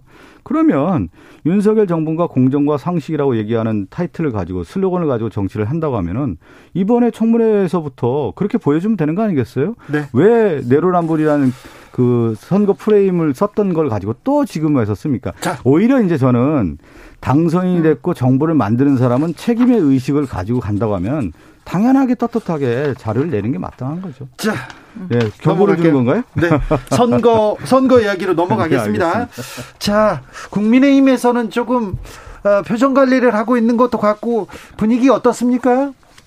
우리 지금 선거 분위기요? 네, 네. 아, 우리는 어렵죠. 아, 어렵다고요? 네. 아, 이렇게 왜? 어, 그 자신감 있는 정미경 왜 그렇습니까? 왜 어렵습니까? 아니, 그 자신감하고 현실 인식하고는 틀린 거니까요. 네. 우리 현실을 보면 네. 이게 녹록치가 않기 때문에 그 굉장히 이번 선거가 네. 저 쉽지 않다. 어렵기는 민주당이 어려운 것 같아요. 서울시장 후보 뭘 누구를 데려온다 이대로는 안 된다고 했는데 그, 그 중에 음. 또 박주민은 어 법사위에서 그거는 지금 저는 여야 네. 그 아마 비슷하게 느껴요. 특히 이제 우리 민당은 더 어렵다고 느낄 거고 네. 여당은 여당대로 어렵게 느낄 수밖에 없는 상황이 예. 어, 지난 대선에서의 표 차이가 대통령 후보끼리 한 23만 표밖에 차이가 나지 않았습니까? 예. 그것은 뭐냐면 여야의 강대강 구도가 여전히 이번 지방선거에도 1대1 구도가 나오는 거예요. 네. 그랬을 경우에 누가 더 정말로 어, 좋은 후보를 내세우고 이번 선거에서 보다 좋은 정책으로 승부할 수 있냐의 싸움인데 그렇지가 이제 못하는 것 중에 하나가 뭐냐면 내부에 이제 싸움들이 많이 이뤄지는 거죠. 당내 예. 갈등이. 지금 뭐냐면 아까 권성동 원내대표의 문제도 결국은 어, 여야 합의에 대한 파기 문제도 저는 이미 국민의힘 내부도 그 내부 권력 투쟁의 하나의 양상이다. 그럴 수 그렇게 있죠. 지금 들어가는 거고 네. 우리도 이제 서울시장 선거라든가 이런 전반적인 선거에 그렇죠. 차기 지방선거와 당 대표 선거의 내부의 분열적 요소가 분명히 있는 거거든요. 그렇죠. 개파 갈등 그러니까 얘기 나오고요. 정치라고 하는 것은 결국은 아주 내부의 어떤 단합된 힘을 통해서 외연 확장을 해야 되는데 외연을 확장할 수 있는 여지가 많지 않은 거예요. 저희들도 마찬가지. 근데 지금 보면 국민의힘도 이미 이미 이제 분열의 요소들이 상당히 강해지고 있다라는 거죠. 그것이 이제 지방선거에 어느 정도 극복하느냐가 저는 이제 한 달 남은 시점에서의 승부처다 이렇게 보고 있습니다. 그 중에서도 네. 승부처는 경기지사 선거라고 볼 수도 있어요. 어떻게 전망하십니까? 이제 민주당 후보도 정해졌습니다. 김동연으로. 아니 조금 그 우리 의원님이 말씀하신 거에 약간 제가 반론을 제기하면 네. 검수완박 법안에 대해서는요. 그게 무슨 우리 내부의 권력투쟁 분열 이게 아니고요. 지금 그 어떻게 보면 그 권선동 원내대표가 실수한 거예요. 왜 왜냐하면 민주당하고만 타협하고 민주당하고만 초점을 맞춘 거예요. 근데 왜 그러냐면 국민을 그 생각을 못한 거예요. 염두에 두질 않았던 거예요. 네. 그래서 국민적 저항이 크기 때문에 우리는 빨리 우리의 잘못을 시인하고 국민의 힘은 국민과 함께 같이 가야 된다. 민주당과 함께 같이 가는 게 아니에요. 알겠습니다. 그런 걸 말씀드리는 거고 네. 지금 사실 선거는요. 그게 맞아요. 내부가 분열이 일단 안 돼야 되는 거예요. 근데 문제는 지금 이번 지방선거는 각 지역의 공천이 다양하게 예. 너무나 다발적으로 지금 일어나고 있거든요. 그렇기 때문에 좋은 사람을 공천해야 이길 수 있는 거고요. 공천이 잘못돼 버리면 사실 선거가 되게 어려워져 버려요. 네. 그래서 이제 그런 부분에서 개파 간의 갈등으로 공천 나눠 먹기 이런 게 이제 심화되면 사실은 어려워지는 거죠. 근데 이제 상황이 저는 조금 2007년 이명박 전 대통령이 당선될 시점과 지금 윤석열 당선이 당선되는 이 시점에서의 좀 차이가 좀 있는 것 같아요. 어떤 쪽에서요? 그러니까 이명박 대통령이 당선됐을 때는 530만 표 차이로 이겼거든요. 네. 지금 윤석열 당선인은 한 24만 표 차이로 이겼단 말이죠. 그런데 지금 보면은 가장 중요한 바로미터 중에 하나가 당선인의 미래 권력에 대한 지지율이 그렇게 높지가 않다는 거예요. 네. 그게 이제 한 40% 중반에 정도밖에 안 나오는 건데 역대 대통령 당선인의 최저인 것 같아요. 그리고 정당 지지율이 매우 중요한데 지금 서울 같은 경우는 국민의힘과 민주당의 정당 지지율이 많이 붙었습니다. 사실은.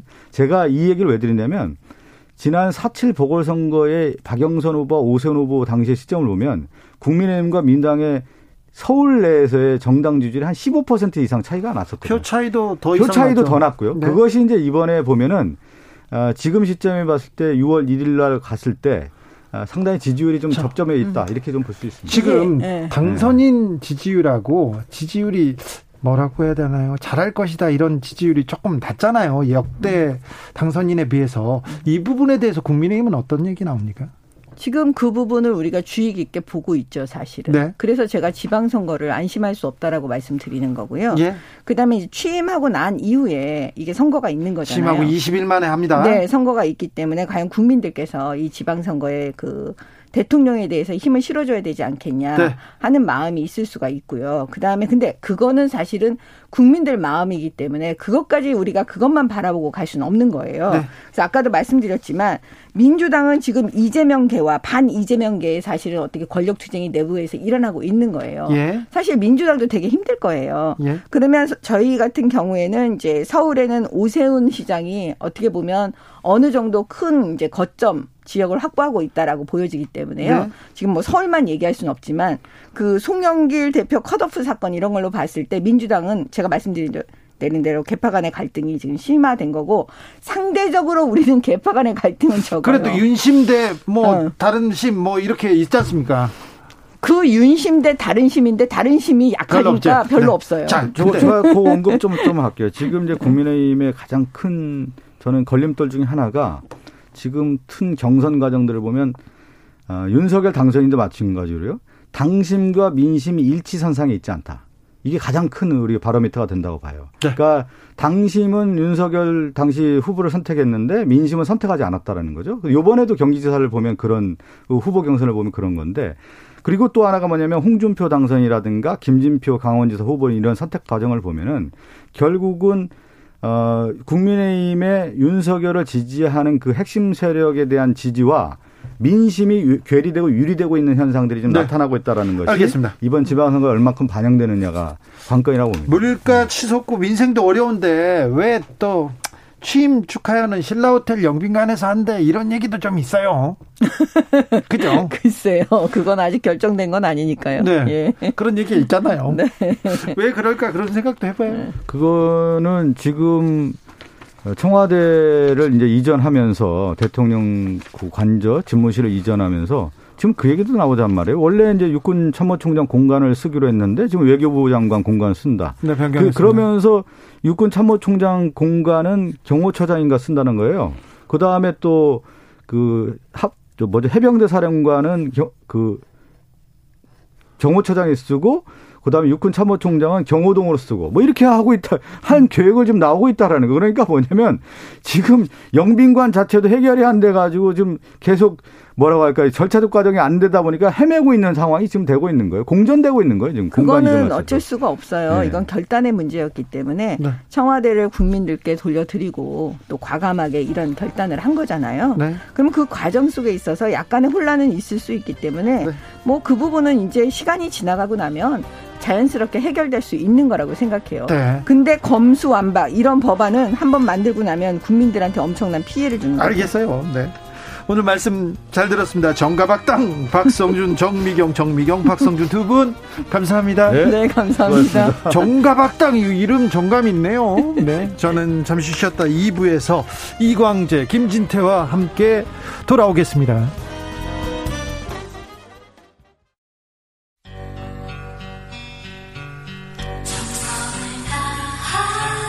정성을 다하는 국민의 방송. KBS 주진우 라이브. 그냥 그렇다고요.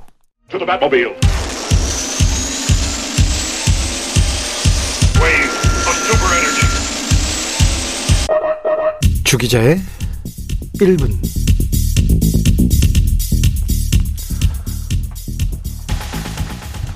서울경제 퍼펙트 스톰 닥친 한국경제 힘받는 이재용 사면카드 한국경제 문재인 정부 결자 해지 차원에서 이재용 사면 복권해야 매일경제 삼성 투자 못하면 한국경제 식는다. 언론에서 사면론을 펑펑 쏘아 올리고 있습니다. 크리스마스 3일절에 이어서 절기별로 뭐 행사하는 것도 아니고 행사 치르는 것 같습니다. 석가탄 신일을 앞두고 다시 사면론이 제기되고 있는데 임기 중에 마지막 사면을 할 생각이 있으십니까? 어제 기자가 물었습니다. 문재인 대통령 답변입니다. 여러분도 잘 들어보세요. 그분들에 대한 사면 요청이 각계에서 있는 것은 사실입니다. 사면은 대통령의 고유 권한이지만 대통령 마음대로 할 수 있는 권한이라 생각하지 않습니다. 결코 대통령의 특권일 수 없습니다. 그분들에 대한 사면이 사법 정의를 보완할 수 있을지 또는 사법 정의에 부딪힐지에 대한 판단은 전적으로 국민의 몫이라고 생각합니다. 대통령 마음대로 할 수 있는 권한이 아니다. 결코 대통령의 특권일 수는 없다. 이 대목에 꽂히지요. 이 대목이 중요하다고 생각하시지요. 그런데 이 발언을 언론에서는 어떻게 보도했을까요? 어제 수십 명이 참여한 기자 간담회 자리였습니다. 여러 기자가 들었는데 같이 들었는데 이 기사를 내보내는데 동아일보는 일면에다가 단독을 달고 보냅니다. 단독 청와대 MB 이재용 4달 8일 석탄일 사면 검토 문재인 대통령이 이명박 전 대통령과 이재용, 이재용 삼성전자 부회장에 대한 사면을 검토하고 있는 것으로 확인됐다. 이렇게 기사가 시작됩니다. 아, 그런 얘기를 들었다는 것 때문에. 기사에서 오너는 벌하지 말라는 건지 전문 경영인은 안 된다는 건지 도무지 사실도 없고요. 논리도 없어요. 지난해 언론 어땠습니까? 이재용 부회장 가석방 하라는 기사 쏟아냈죠. 가석방만 되면 대규모 투자하고 코로나 백신 민간 특사하고 사회 공헌하고 고용 창출하고 삼성전자 주가는 훨훨 상승한다고 떠들었지요. 문재인 정부는 그 압력에 특혜 시비를 뚫고 가석방 도장을 찍었고요. 다시 한번 삼성의 힘을 느꼈습니다. 장충기 문자의 위력 실감했습니다. 그런데 어땠습니까? 이재용 부회장 가석방 된 날 삼성전자 주가 연중 최저치로 떨어졌습니다. 그리고요, 지금은요, 그때보다 20% 이상 떨어졌어요. 바닥이 어딘지 모르겠어요. 언론은 뭐라고 설명을 좀 해보세요. 그런데 또 이상합니다. 언론에서 이재용 사면은 구국의 결단이고 이명박 박근혜 사면은 당연한 권리고 정경심, 김경수 사면은 국민 우롱이라고 합니다.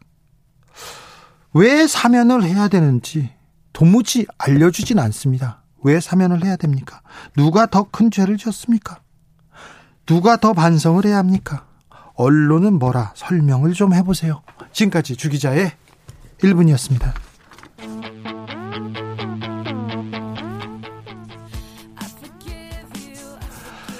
켈리 클락슨 I forgive you. 나비처럼 날아 벌처럼 쏜다. 주진우 라이브.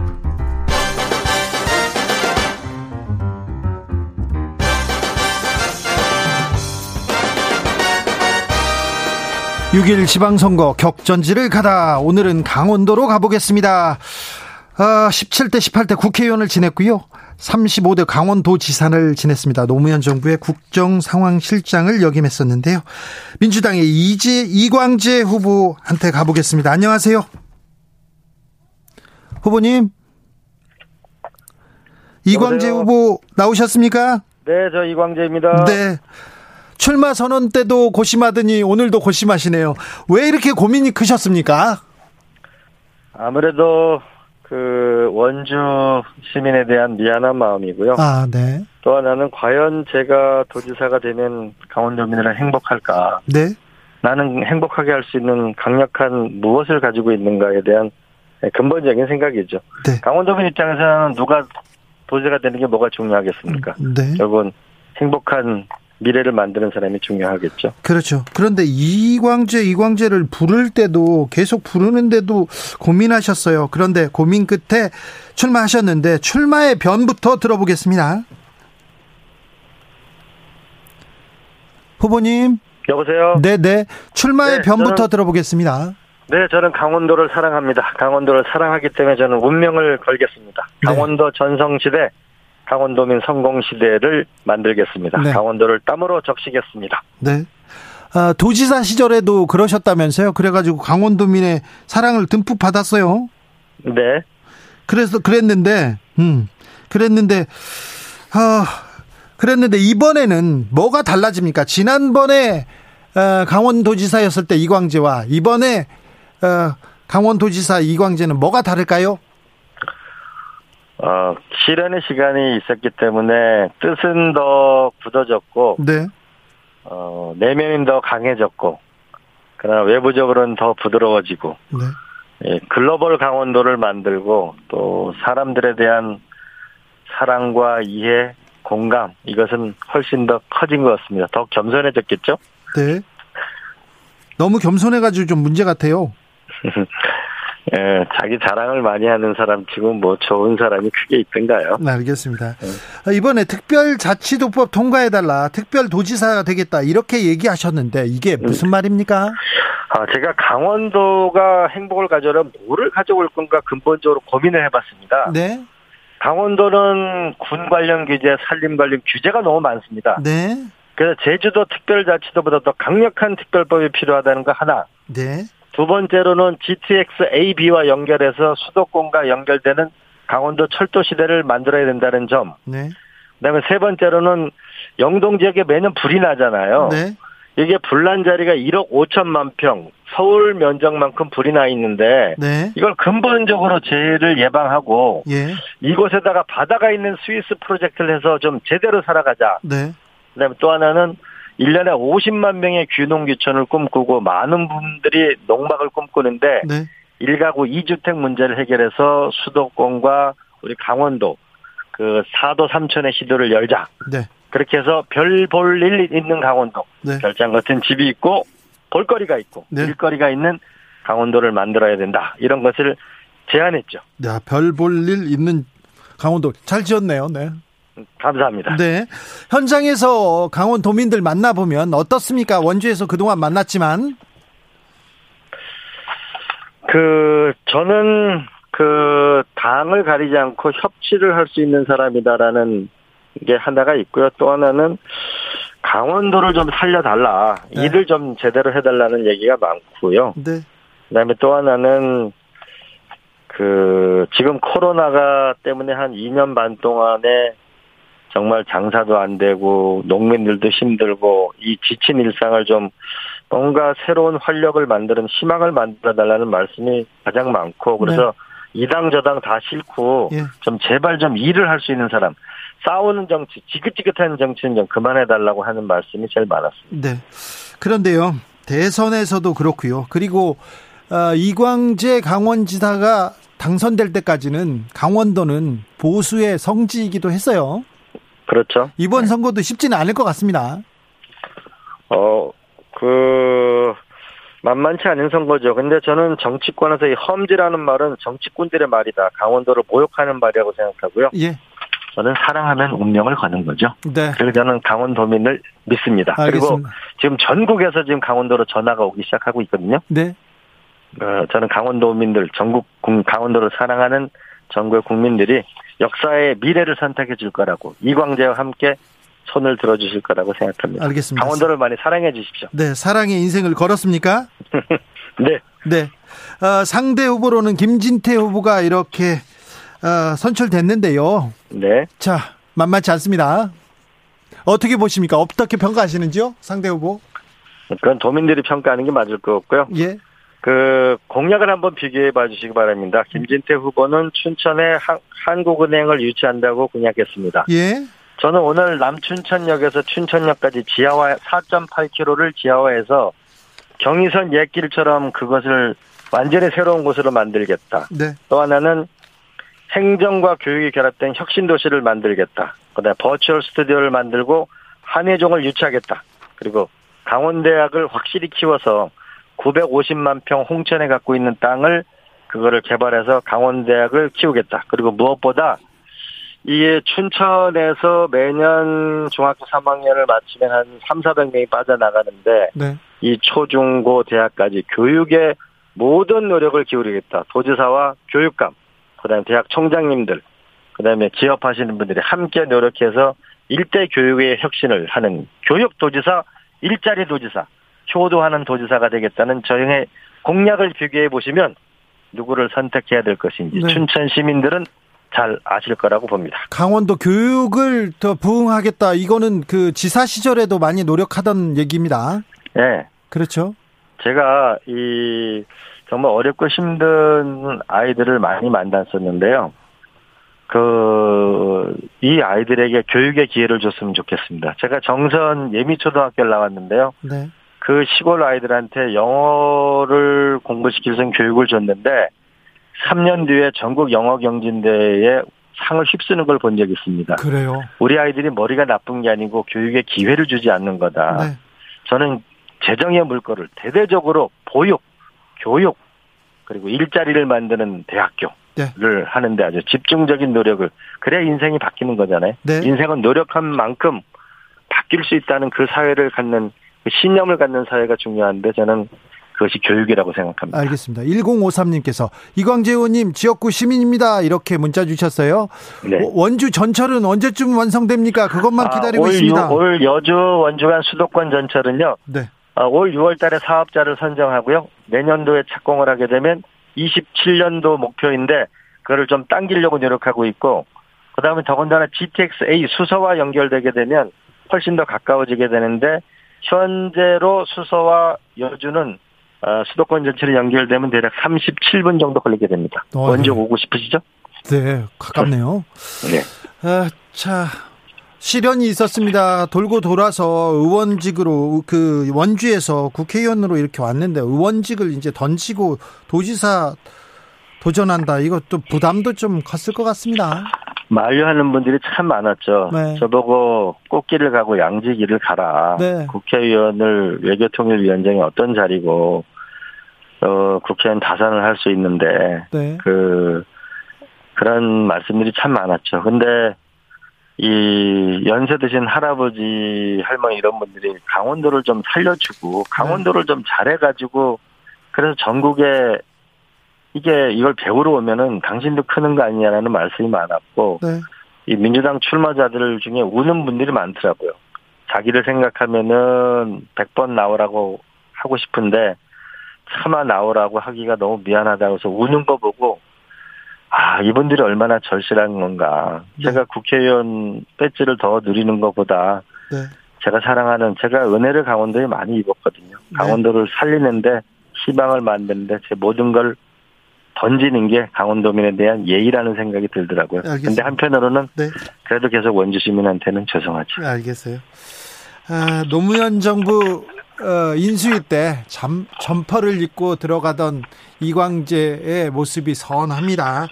어, 노무현 정부의 밑그림을 그린 사람이고 초대 어, 국정 상황실장을 지냈어요. 근데 그래서 윤석열 인수위가 그림을 그리는 거, 윤석열 어, 정부 이렇게 출범하는 거 볼 때, 아, 좀 많은 생각이 드실 텐데, 어떤 생각 드십니까? 어, 저는 아직 인수위가 좀 구체적인 그, 아직은 뭔가 내놓지는 않았는데요. 네.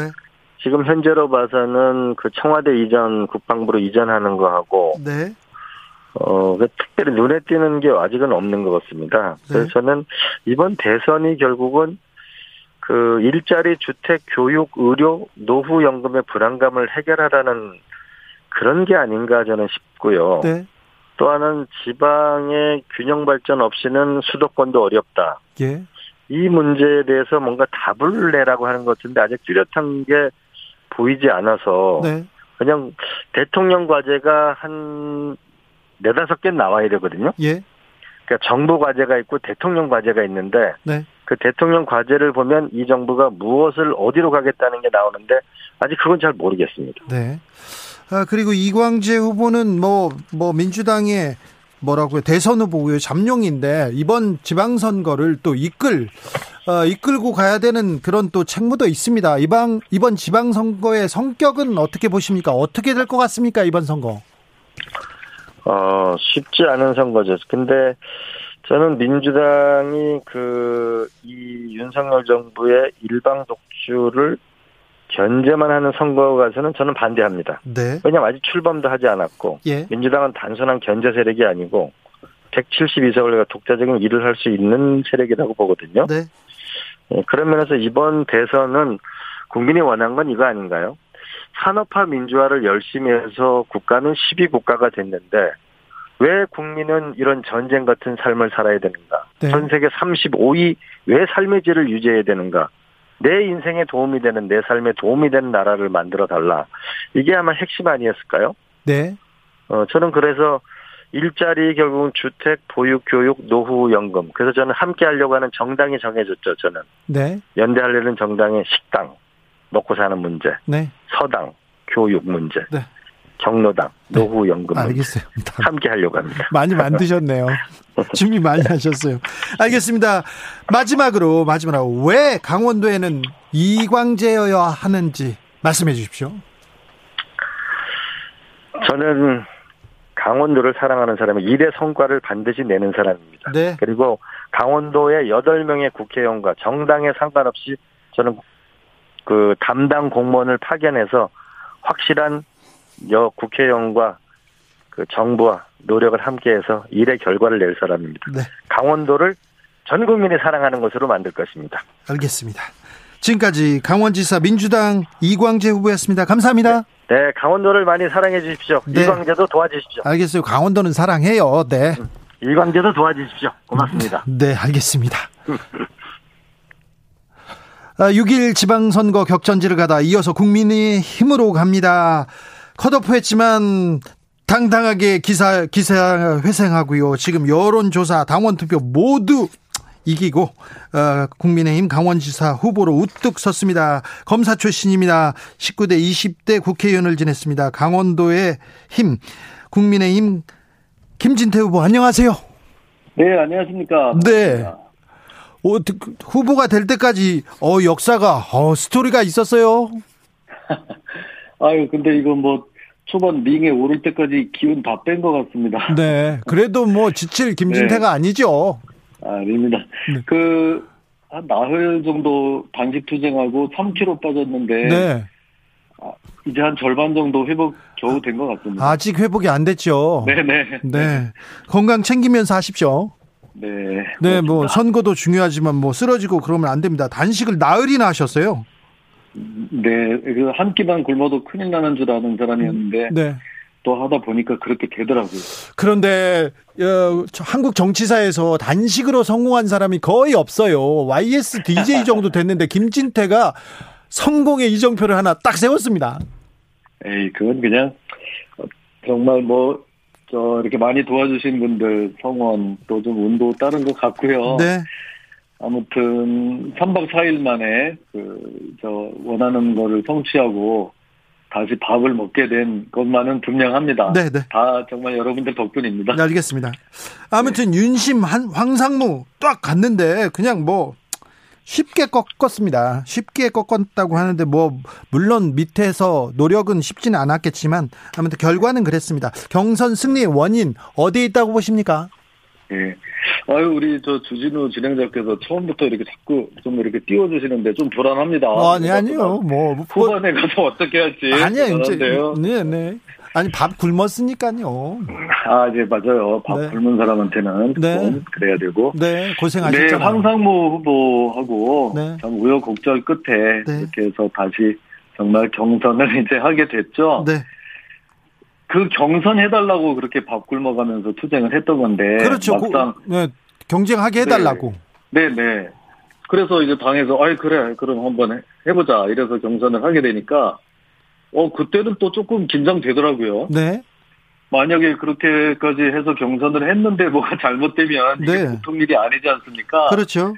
네, 그런 상황이었는데 그래도 다행히 뭐 좀 이렇게 또 경선을 통과하게 돼서 정말 다행이라고 생각하고 있습니다. 아, 네. 네. 어, 자, 의원 시절에는 투사로 알려졌지만 진짜 얘기를 해보면 그렇게 또 뭐 그렇게 싸움만 하는 싸움꾼은 아닙니다. 그리고 정도 있고요. 또 네. 이론가이기도 해요. 그런데 네. 5.18 관련해서는 사과를 좀 진작했었어야 돼요. 안 그렇습니까? 아, 참. 뭐 그런 면이 있습니다. 네. 네. 그런 면이 있었죠. 충분히 성찰은 하셨죠? 네. 그게 이제 5.18 그게요. 네. 그, 그, 소위 그 5.18 문제가 됐던 공청회. 예. 공청회를 가지고 이제 좀 책임을 져라 이런 네. 거였는데 저는 여태까지는 그 공청회를 이제 참석을 안 했거든요. 아, 그랬어요? 네, 참석을 안 하고 제가 그 주최하는데 명의를 빌려준 거였어요. 네. 그래서 여태까지는 아, 거기서 나온 발언은 내가 직접 거기 무슨 얘기가 있었는지 나는 사실 모르는데 이렇게 네. 좀 생각을 했었던 면이 있습니다. 예. 근데 이제 이렇게 좀 어려운 상황도 되고 그러다 보니까 그래 참석을 했든지 안 했든지 네. 내가 그 이름을 빌려서 그런 행사를 주최한 거는 맞으니까 정치인은 예. 거기에 대한 정치적 책임을 지는 게 맞겠다. 네. 그래서 또 뭐 거기에 대해서 이렇게 저 가슴 아파하는 분들이 계시는 게 사실이니까 예. 거기에 대해서 모든 책임을 제가 지겠다 이렇게 한 겁니다. 알겠습니다. 저도 이제 네. 더 이상 묻지 않겠습니다. 네네. 네. 네. 알겠습니다. 네. 어, 자 강원지사로 어, 출마했습니다. 김진태가 뭐 강원을 대표하는 정치인이어서 어, 뭐 예전부터 하마평에 계속 올랐어요. 경기지사 이렇게 여론조사하면 계속 1위를 달리기도 하고 그랬는데 그 전에 강, 강원 아 강원입니다. 강원입니다. 죄송합니다. 네. 강원에서 네. 김진태가 계속해서 앞서 달렸는데 김진태만의 차별화된 경쟁력은 어디에 있습니까? 글쎄요, 제 스스로 말씀드리기는 좀 그런데 저는 뭐. 어, 좀 변하지 않는다는 거라고 할까요? 네. 뭐 한번 소신 그 일관성, 네, 이제 그런 게 있고요. 네. 그러다 보니까 변하지 않는 걸 가지고 계속 그 추진력, 네. 추진력 같은 것을 뭐 제가 감히 좀 말씀드린다면 그렇게 네. 볼 수는 있겠습니다. 이번에도 네. 야 이거는 정말 그때 그 컷오프 됐을 때 네. 하나만 예를 들면 어 네. 이건 정말 너무 좀 부당하다. 네. 그래서 뭐 단식 투쟁이라도 내가 하겠다 해서 했고요. 예. 그 그때 이제 3박 4일 만에 이게 다시 이제 번복이 됐지만 만약에 번복이 안 됐으면 네. 쭉더 가려고 했습니다. 저는. 그래요? 그, 그런 정도의 이제 좀 결기는 있고 또 하나는 무슨 일을 하든 그냥 정말 사심 없이 네. 사심 없이 할 자신은 있습니다. 어떤 무슨 다른 흔들림이나 뭐 유혹이나 이런 거 없이 네. 그렇게 할 자신은 있습니다. 알겠습니다. 김진태 엄청 겸손해진 김진태를 만나고 계십니다. 아, 아, 나 평소 그렇지 않았나요, 제가? 아니 그래도 뭐 아유 뭐 결기 있는 뭐 투사인 네. 김진태는 많이 봤죠. 그런데요, 자. 네. 어, 이전에 강원도 지사를 내리 삼선 최문순 지사가 했는데 최문순 지사가 강원도에서 네. 사랑을 받지 않습니까? 네. 네. 그런데 이 어, 뭔가 차별점을 보여야 될 텐데 어떻습니까? 네. 어 그러게요. 이참 자꾸 네거티브 이거 하면 안 좋은 거라서 또 네. 이제 임기를 마치고 물러나시는 선배님에 대해서 또 이러고 저러고 말씀드리기가 참 그런데요. 네. 이제 친화력 이런 거 참 강점 아닙니까? 그렇죠. 친화력 또 뭐 이런 소통 능력 네. 이런 거 정말 배울 만한 점이 많다고 보고요. 다만 그런 거 조금 아쉽다고 하는 거는 아 이런 거는 좀쫙좀 그렇게 좀 추진했으면 좋겠는데 네. 레고, 레고 레고랜드 같은 게 너무 늦어졌고 예. 예, 알펜시아 같은 것도 그 매각 이런 게 좀 너무 늦어졌고. 좀 빨리 처리했으면 좋았을 텐데요. 부채가 너무 커서. 네, 아유, 저는 그런 일을 하나 안고 있으면은 그거 진짜 밤잠 안 올 것 같아요. 뭐 네. 어떤 식으로든 그냥 그 좀 양당이 결정을 질 텐데 이 저 전임 저 지사님 어, 참 성품이 좋으셔서 그런지 아 레고랜드를 계속 끌고 끌고 지금 임기 이제 한 달도 남기 전에 이제 개장을 하신다고 하고 뭐 이런 게 좀 아쉬움이 좀 남습니다. 자 민주당의 후보로는 이광재 후보가 이렇게 링에 올라왔습니다. 자, 네. 이광재 후보와는 어떻게 어떻게 싸우실 건죠? 그, 저, 64년생 동갑내기야요. 아, 두 분이? 네. 그런데, 뭐, 뭐, 서로 저기 뭐 잘 아, 이렇게 그런 인물이 있다는 걸 아는데 직접 만나서 이야기를 해본 적이 없습니다. 아 그래요? 강원도를 대표하는 두 정치인께서 본 적이 없습니까? 아유, 뭐 제가 뭐 아직 대표라기까지 과찬의 말씀이시고요. 네. 근데 그 제가 그 국회 의정 활동할 때는 그분이 네. 뭐 이제 그 저 거기에 묶여서 이거를 제안을 받아서 나오지는 못하셨고 네. 그분이 지금 국회의원을 할 때는 제가 낙선하는 바람에 네. 네, 하여튼 이 활동 시기가 달라요. 네. 그래서 네. 한 번도 뵌 적이 없고 그래서 어, 정말 좀 아주 멋진 승부가 되고 좀 네. 많이 배울 수도 있겠다 하는 좀 기대감을 가지고 있습니다. 예. 다만 조금 거기에 대해서도 지금 아까 인터뷰 하시는 거 제가 조금 들었는데요. 네. 그, 아, 이번에 뭐 이렇게 좀 나오기 싫었는데 또 강원도를 위해서 좀 힘들, 뭐 하여튼 좀그 용단을 내려서 이렇게 나오, 나오게 됐다. 이런 얘기를 하셨는데요. 네. 저 같으면 안 나와요. 아, 그래요? 제가 만약에 국회에서 네. 그 배치를 달고 있으면. 네. 뭐 옆에 돌아볼 틈도 없고 제가 할 사명이 있고 역할이 있기 때문에 네. 그거를 포기하고 나올 것 같지는 않아요. 네. 근데 물론 이제 또 다 서로 생각이 다르니까 예. 그래서 하여튼 좀 멋진 경쟁을 해봤으면 좋겠습니다. 알겠습니다. 자, 근데 이광재 후보가 도지사 시절에 강원도에 참 많은 일을 했다 이런 생각이 어, 강원도민들한테는 좀 퍼져 있는 것 같습니다. 네. 그죠? 그거 돌파해야 그렇죠. 되네. 맞네요. 그런 것들이 있고요. 네. 이또 많은 일을 하다 보면 많은 일을 하다 보면 네. 거기에 따른 또 그늘진 곳이 다 생기게 마련입니다. 네. 저는 그거 조금 또 이해도 해요. 예. 저도 국회의원 두 번 하면서 나름 열심히 또 그 제 지역구 춘천에 뭐 예산이나 이런 거를 확보했다고 하는데 네. 그냥 들어보지도 않고 한 게 뭐냐 이런 분들이 참 많아요. 예. 어, 그래서 저는 진짜 그 무슨 예상 그동안 따 예산 따온 거를 뭐 현황표를 가져다니면서 제가 뭐 이거는 좀 보여드리고 싶을 때가 많을 정도인데요. 네. 워낙 이 정치라는 게 또 또 양지가 있으면 음지도 있고 막다 네. 그렇기 때문에 조금 이해는 합니다만 네. 또 많은 일을 하다 보면 거기서 소외된 부분 네.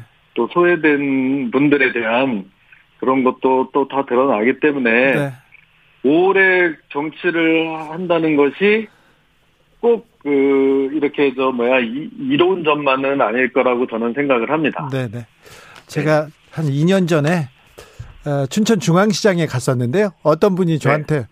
여기는 네. 김진태요 그러면서 저한테 막 나무라 하더라고요. 저는 정치하고 상관이 없었는데 그런 일도 있었습니다. 아무튼 어, 네. 춘천에서는 굉장한 인기를 얻는구나 이렇게 생각했습니다. 네, 자 검사 출신이어서 마지막 이것 물어보겠습니다. 검찰 네. 수사권 폐지 법안 이 부분에 대해서 만약에 국회에 김진태가 있었으면 존재감을 보였을 텐데요. 제가 거기 법사위에 있었으면 네. 아, 이거는 저, 이건 그냥 들어 누웠을 것 같아요. 아, 그래요? 무슨, 아, 무슨 욕을 먹더라도. 네. 아, 요거는 정말 좀 아니거든요. 근데 그, 권성덕 원내대표가 왜 이런 선택을 했을까요? 아, 참, 그 말씀드리기가 뭐합니다. 서로 다 생각이 다르고 하기 때문에. 네. 지금 가뜩이나 또 여기저기서 또 많은 또 비판 받으시는 분께 저까지 뭐라고 얘기하고 싶지는 않고요. 네네. 네. 저는 이제 다만 어떤 이제 이런 상황에서는 네. 그, 그, 그것에 따른 이해 득실, 네. 뭐, 이거를 너무 저울질할 때가 아니고, 큰 가치적인 측면에서는, 네. 아, 이거는 헌법 체계를 흔드는 지금 시도거든요. 그렇습니다. 그거는 뭐, 뭐 우리가 뭐 조금 거기서 더 받느냐 마느냐 하는 게 아니라 원천적으로 저는 저 같으면 거부했었을 겁니다. 알겠습니다. 아, 말씀 잘 들었습니다. 네. 아, 강원지사 국민의힘 겸손한 진태 씨였습니다. 교통정보센터 다녀올까요? 김민희 씨. 정치 피로, 사건 사고로 인한 피로, 고달픈 일상에서 오는 피로. 오늘 시사하셨습니까? 경험해 보세요. 들은 날과 안 들은 날의 차이. 여러분의 피로를 날려줄 저녁 한 끼 시사. 추진우 라이브.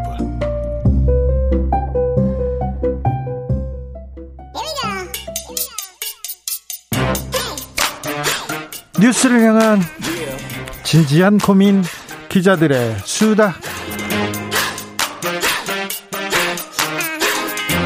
라이브 기자실을 찾은 오늘의 기자는 은지혁이요. 스타인 김은지입니다.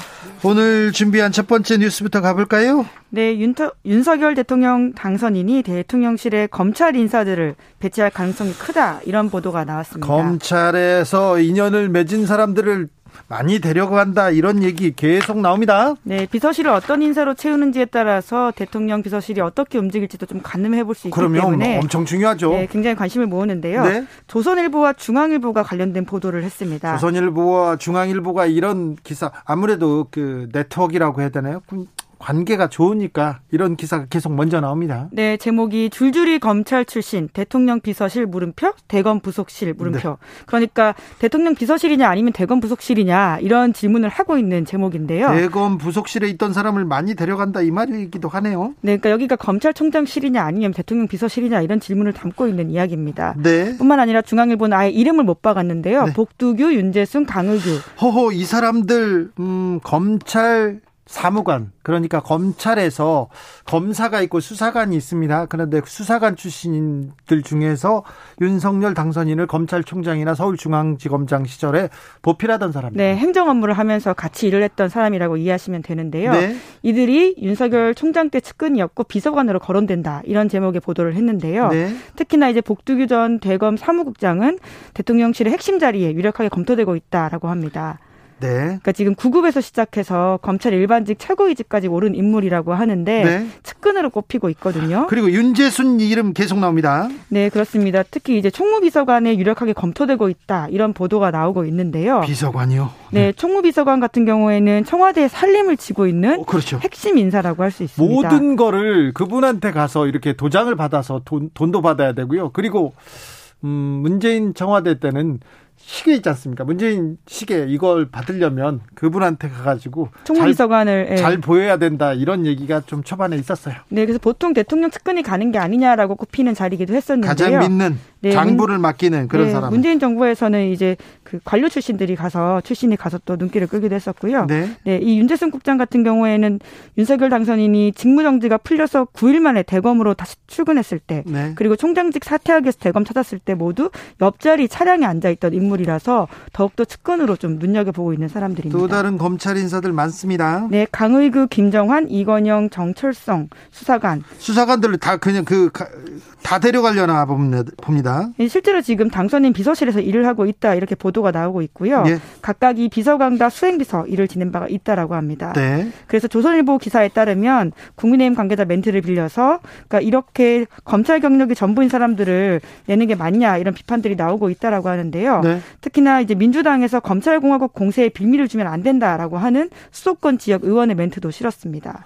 알겠습니다. 근데 대통령실 인선 발, 지난주에 발표하기로 했는데 미뤄지고 있어요? 네, 이제 이번 주 안에도 안 나올 수 있다 이런 언론 보도가 나오고 있는데요. 지금까지 발표된 거는 대통령실 인사로서는 김대기 비서실장 한 자리뿐입니다. 네. 지금까지 나온 내용들을 보면요. 직제가 이실 오수석 체제로 출범한다라고 하고 있는데요. 네. 하지만 안철수 위원장이 교육학 수석실 신설해달라 이렇게 좀 제안을 하면서 한 자리가 추가될 가능성도 있다라고 하는데요. 네. 물론 이제 검찰 출신들이 많다 이런 비판에 대해서는 당선인 쪽에서는 대통령실 요직에 기용하려고 한다라는 그런 시선은 사실과 다르다 이렇게 알겠습니다. 네. 반박하고 네. 있습니다. 언론에서 주진우가 청와대로 간다 이런 기사가 계속 나오고 있는데 그 사람은 제가 아니고요. 주진우 변호사예요. 검찰 출신이죠. 네, 거기도. 우병우 예. 민정수, 민정수석실에서 거기서 파견 나가서 있었던 검사 출신인데 그 사람하고 저는 좀 다릅니다. 저는 주진우 라이브를 잘 지키겠습니다. 네. 그러니까 걱정 마시고요. 좀, 네.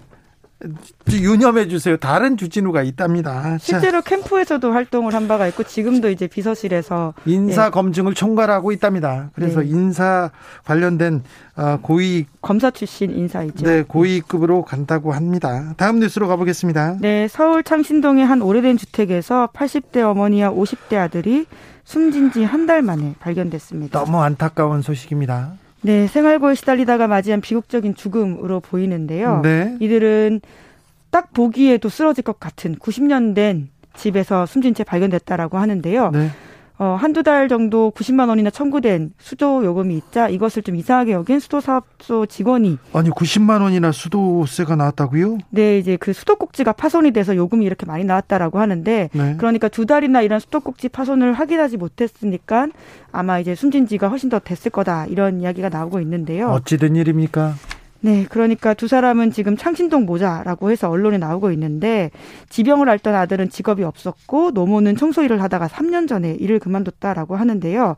그러면 이제 국가의 지원이 왜 없었냐 이런 의문이 들 수밖에 없잖아요. 그렇죠. 네, 그런데 이제 안타깝게도 이 폐가에 가까운 집이 재산으로 잡혀서 이 사람들의 어떤 생계급여 기준이 훌쩍 넘어가 버려가지고는 국가 지원이 되지 않았다라고 하는데요. 아, 집은 있으니까. 네, 근데 이제 그게 2020년에 팔려고 내놨던 아주 오래된 집인데 이게 안 팔리면서 오히려 역사각지대에 있었다라고 볼 수밖에 없는 상황입니다. 네. 실제로 이제 굉장히 연금과 수당 이런 거 합쳐도 5, 60만 원밖에 못 받을 정도였다라고 하는데 그런 빈곤 사각지대에 있다 보니까 비극이 또 반복됐다라고 할 수 있는데요. 이 사각지대에 있는 사람들은 자기들이 누려야 될 자기들이 누려야 될 혜택에 대해서도 또 잘 알지 못하는 경우가 많아요. 네, 이제 뭐 과거에 방배동 모자 사건 아마 기억을 하실 거고요. 또 아사한 채 발견된 관악구의 탈북자 모자 사건도 있었습니다. 네. 이런 여러 가지 사건들이 좀 반복이 되면서 국가의 어떤 감시 시스템망 것들 돌봄 시스템망을 점점 더 촘촘하게 하고 있긴 한데요.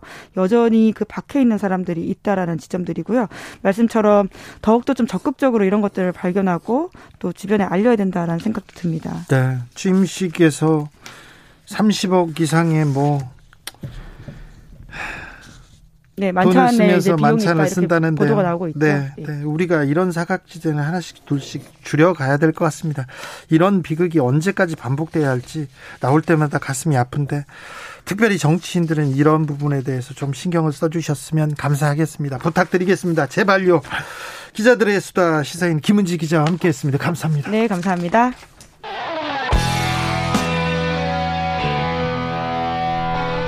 스치기만 해도 똑똑해진다.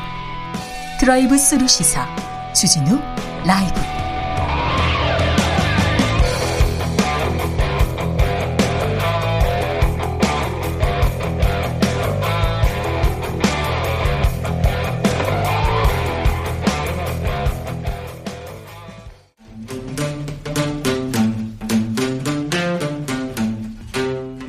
청년의 포부와 패기로 대한민국 정치를 새롭게 하자 청년의 시선 MZ 세대가 말합니다. 요즘 정치.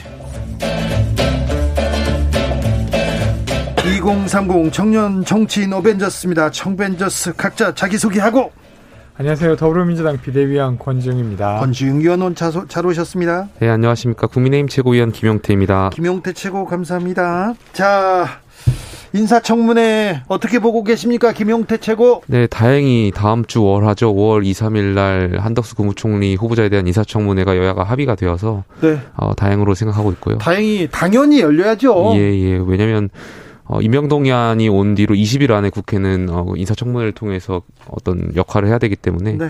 예, 우리가 준수하는 국회법을 준수해야 될 것 같고요. 네. 그리고, 그리고 제가 한 가지 안타까운 점을 좀 드리면 월요일까지 최고위원회 때 확인한 결과 민주당이 한덕수 총리 후보자에 대해서 자료 제출 요구를 한 1,090건을 했더라고요. 네. 근데 이게 저희가 과거에 문재인 정권의 총리 후보자들하고 비교를 해봤더니 어 이낙연 당시 총리께서는 350여 300건. 건 네.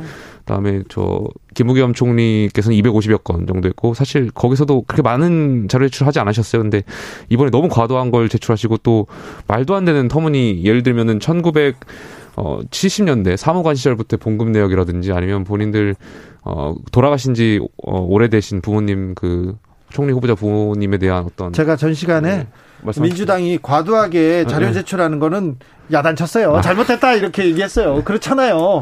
아니 40년 전 그리고 막 70년 전 자료를 어떻게 가져와요?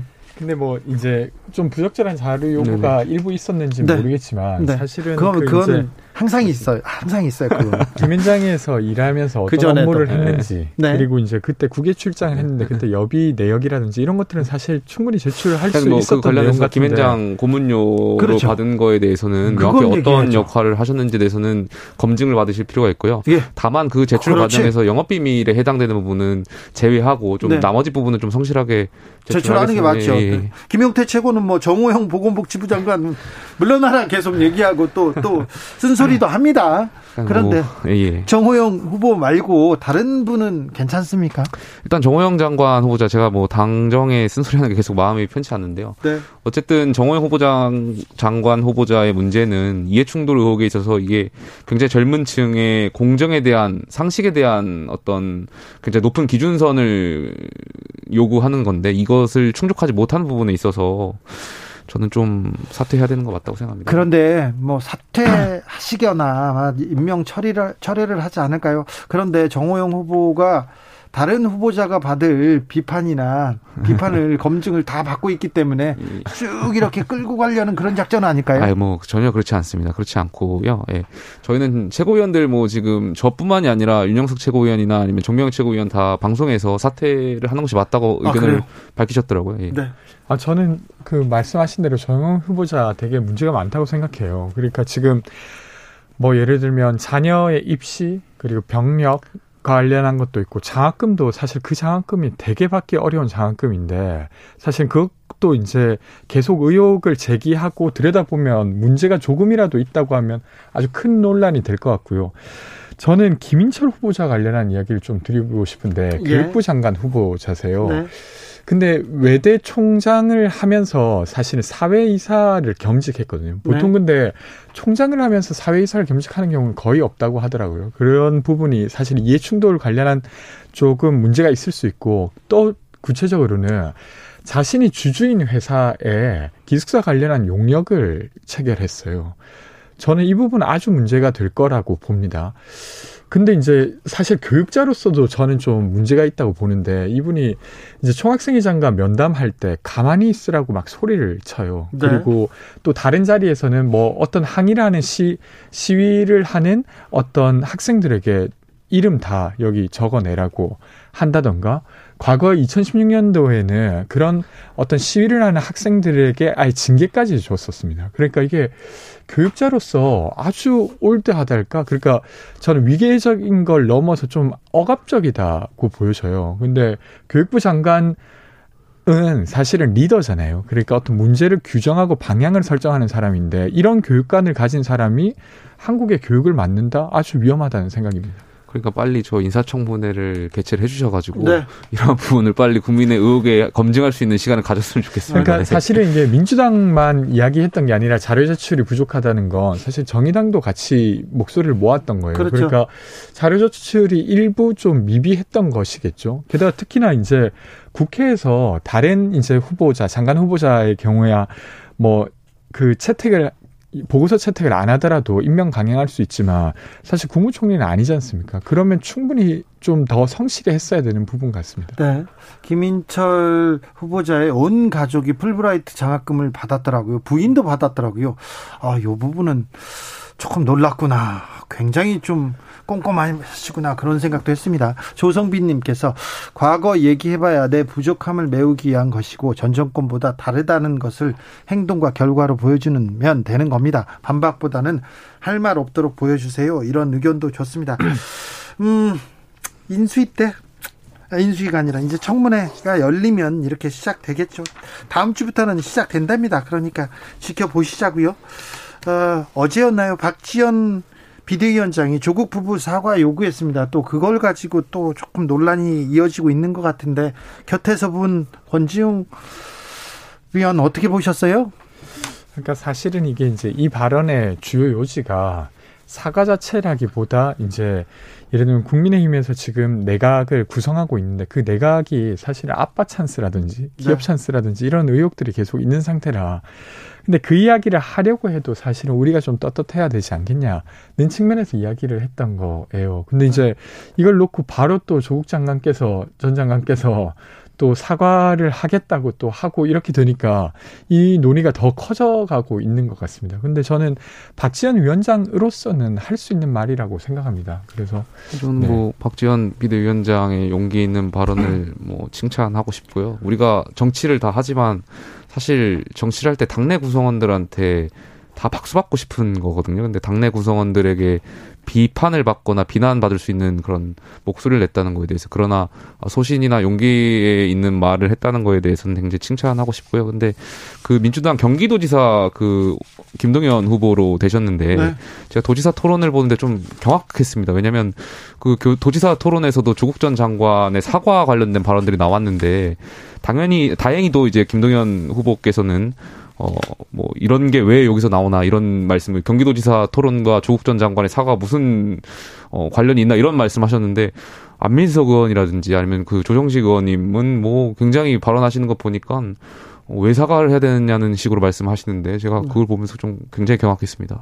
네, 민주당은 어, 이 문제가 나오면 굉장히 또 예민해져 가지고 음. 예민해져 가지고 어, 이렇게 갈리기도 합니다. 이게 그래서 뭐, 조국 강을 언제 건너느냐. 저희도 탄핵의 강을 건너는데 한 5년 걸렸거든요. 조국의 강을 건너는데 아마 5년 더 이상 걸리지 않을까 싶습니다. 아, 좀 얼른 건너는 게 좋을 것 같은데. 네, 네 알겠습니다. 네. 물가가 치솟고 민생이 어려운데 신라 호텔 영빈관에서 꼭 이렇게 어, 축하연을 취임연을 해야 되나 이런 얘기는 나옵니다. 국민의힘에서는 뭐라고 합니까? 저도 사실 좀, 어, 그 부분에 대해서는 좀 다소 아쉽다라는 생각 가지고 있습니다. 저희가 코로나로 인해서 많은 국민들이 지난 2년간 굉장히 어려워했는데 꼭 어, 신라 호텔에서 그, 그런 만찬을 주최해야 되는가에 대한 좀 아쉬움은 좀 저도 갖고 있습니다. 그러나, 어, 청와대를 국민께 개방하겠다고 말씀하셨고, 그 약속을 지키는 과정에서, 어, 어떻게 나왔던 안이 아닐까, 이런 생각 갖고 있습니다. 저는 약간 좀 그냥 국민들이 보기에 예를 들면 청와대를 못 들어가겠다는 이야기를 하면서 되려 엄청 좋은 고급 호텔을 빌려가지고 하는 모습이 좀 부적절해 보이긴 할 것 같아요. 네. 네. 긴 말은 안 하네요. 네. 네. 알겠어요. 어, 지금 검찰 관련된 검찰 수사권 조정 관련된 얘기로 지금 네. 이, 이 시기를 보내고 있지 않습니까? 가장 중요한 이슈 중에 하나잖아요. 예, 예, 예. 이 부분에 대해서는 어떻게 판단합니까? 아, 중재안이 거 중재안이 받아들여지면서 어느 정도 지나갈 줄 알았는데 다시 또 뜨거워졌어요. 어떻게 보세요? 저는 엄청 부적절하다고 봅니다. 그러니까 심지어 이게 의총까지 열어서 합의를 했던 거지 않습니까? 그러니까 누가 합의를 강요했던 것도 아니고 본인이 본인들이 모여가지고 의총이라고 하는 아주 권위 있는 의사결정 과정을 거쳐서 결정했는데 한 3일 만에 이렇게 바꿨어요. 근데 사실은 의총이라고 하는 것은 뭐 한 10분 정도 하는 게 아니라 꽤 오랜 시간 진행되는 거라 그때 윤석열 당선인이 이 내용을 몰랐다는 것도 말이 안 되고 그때 아마 의견을 줬겠죠. 근데 3일 만에 갑자기 바뀐 겁니다.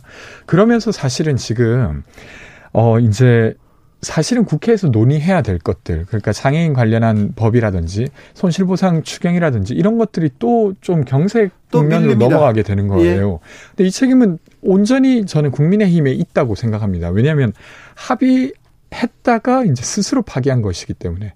네. 저는 그만큼 이 검수 완박이 가지고 있는 어, 떤 중대안이 굉장히 크다고 생각됩니다. 물론 여야가 합의한 것을 존중하는 것도 필요하겠지만 이 법안이 통과됐을 때 국민에 미칠 영향력이나 우리 헌법 정신에 미칠 영향 같은 것을 고려했을 때는 저는 얼마든지 재논의 할 수 있다고 생각되고요. 당연히 민주당 입장에서는 뭐 말씀하실 수 있겠죠. 왜냐하면 민주당이 만약에 중재안이 통과되지 않고 원안을 그대로 어, 입법 독주를 통해서 통과했더라면 그 책임은 오롯이 민주당이 받아야 되고 심판을 받았을 텐데 민주당 입장에선 중재안을 통해서 어쨌든 중재안이 통과됐을 때 여야가 이 책임을 다 나눠지게끔 했던 건데 다시 국민의힘이 여기에 대해서 아 재정을 거니까 민주당 입장에서 이 중재안을 통과시키는 것도 이 모든 책임을 민주당이 받을 거라는 걸 알고 있기 때문에 지금 민주당이 굉장히 당황스러워할 거다. 이거 그래? 그만큼 되게 위험한 법안이라고 네, 생각하거든요. 그렇진 않고 되려 이제 명분이 생겼죠. 그래서 아마 의장과 그리고 정의당과 함께 이 법을 통과시키게 될 것 같은데 사실 중재안에 무엇이 문제였는지 제대로 말하지 않고 있어요. 국민의힘은. 그러니까 사실 검수 그러니까 기소권과 수사권을 분리해야 된다는 건 윤석열 당선인도 동의했던 바인데 네. 지금 이번에 중재안에 어떤 게 부족하냐라고 물으면 제대로 답을 못 해요. 그러니까 그 전에는 어떤 거였냐면 그 검찰의 보안 수사 관련한 건 꼭 유지돼야 된다. 근데 네. 합의안에 유지가 유지했어요. 되었습니다. 네. 네. 그리고 6대 범죄를 다 옮기면 안 된다.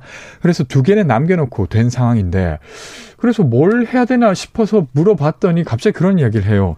이 법이 통과되면 공직자와 선거사법 은 검찰이 수사를 못하게 되니까 그래서 안 된다라고 해요. 근데 현재도 그 공직자와 선거사법은 경찰이 더 수사를 많이 하고 있습니다.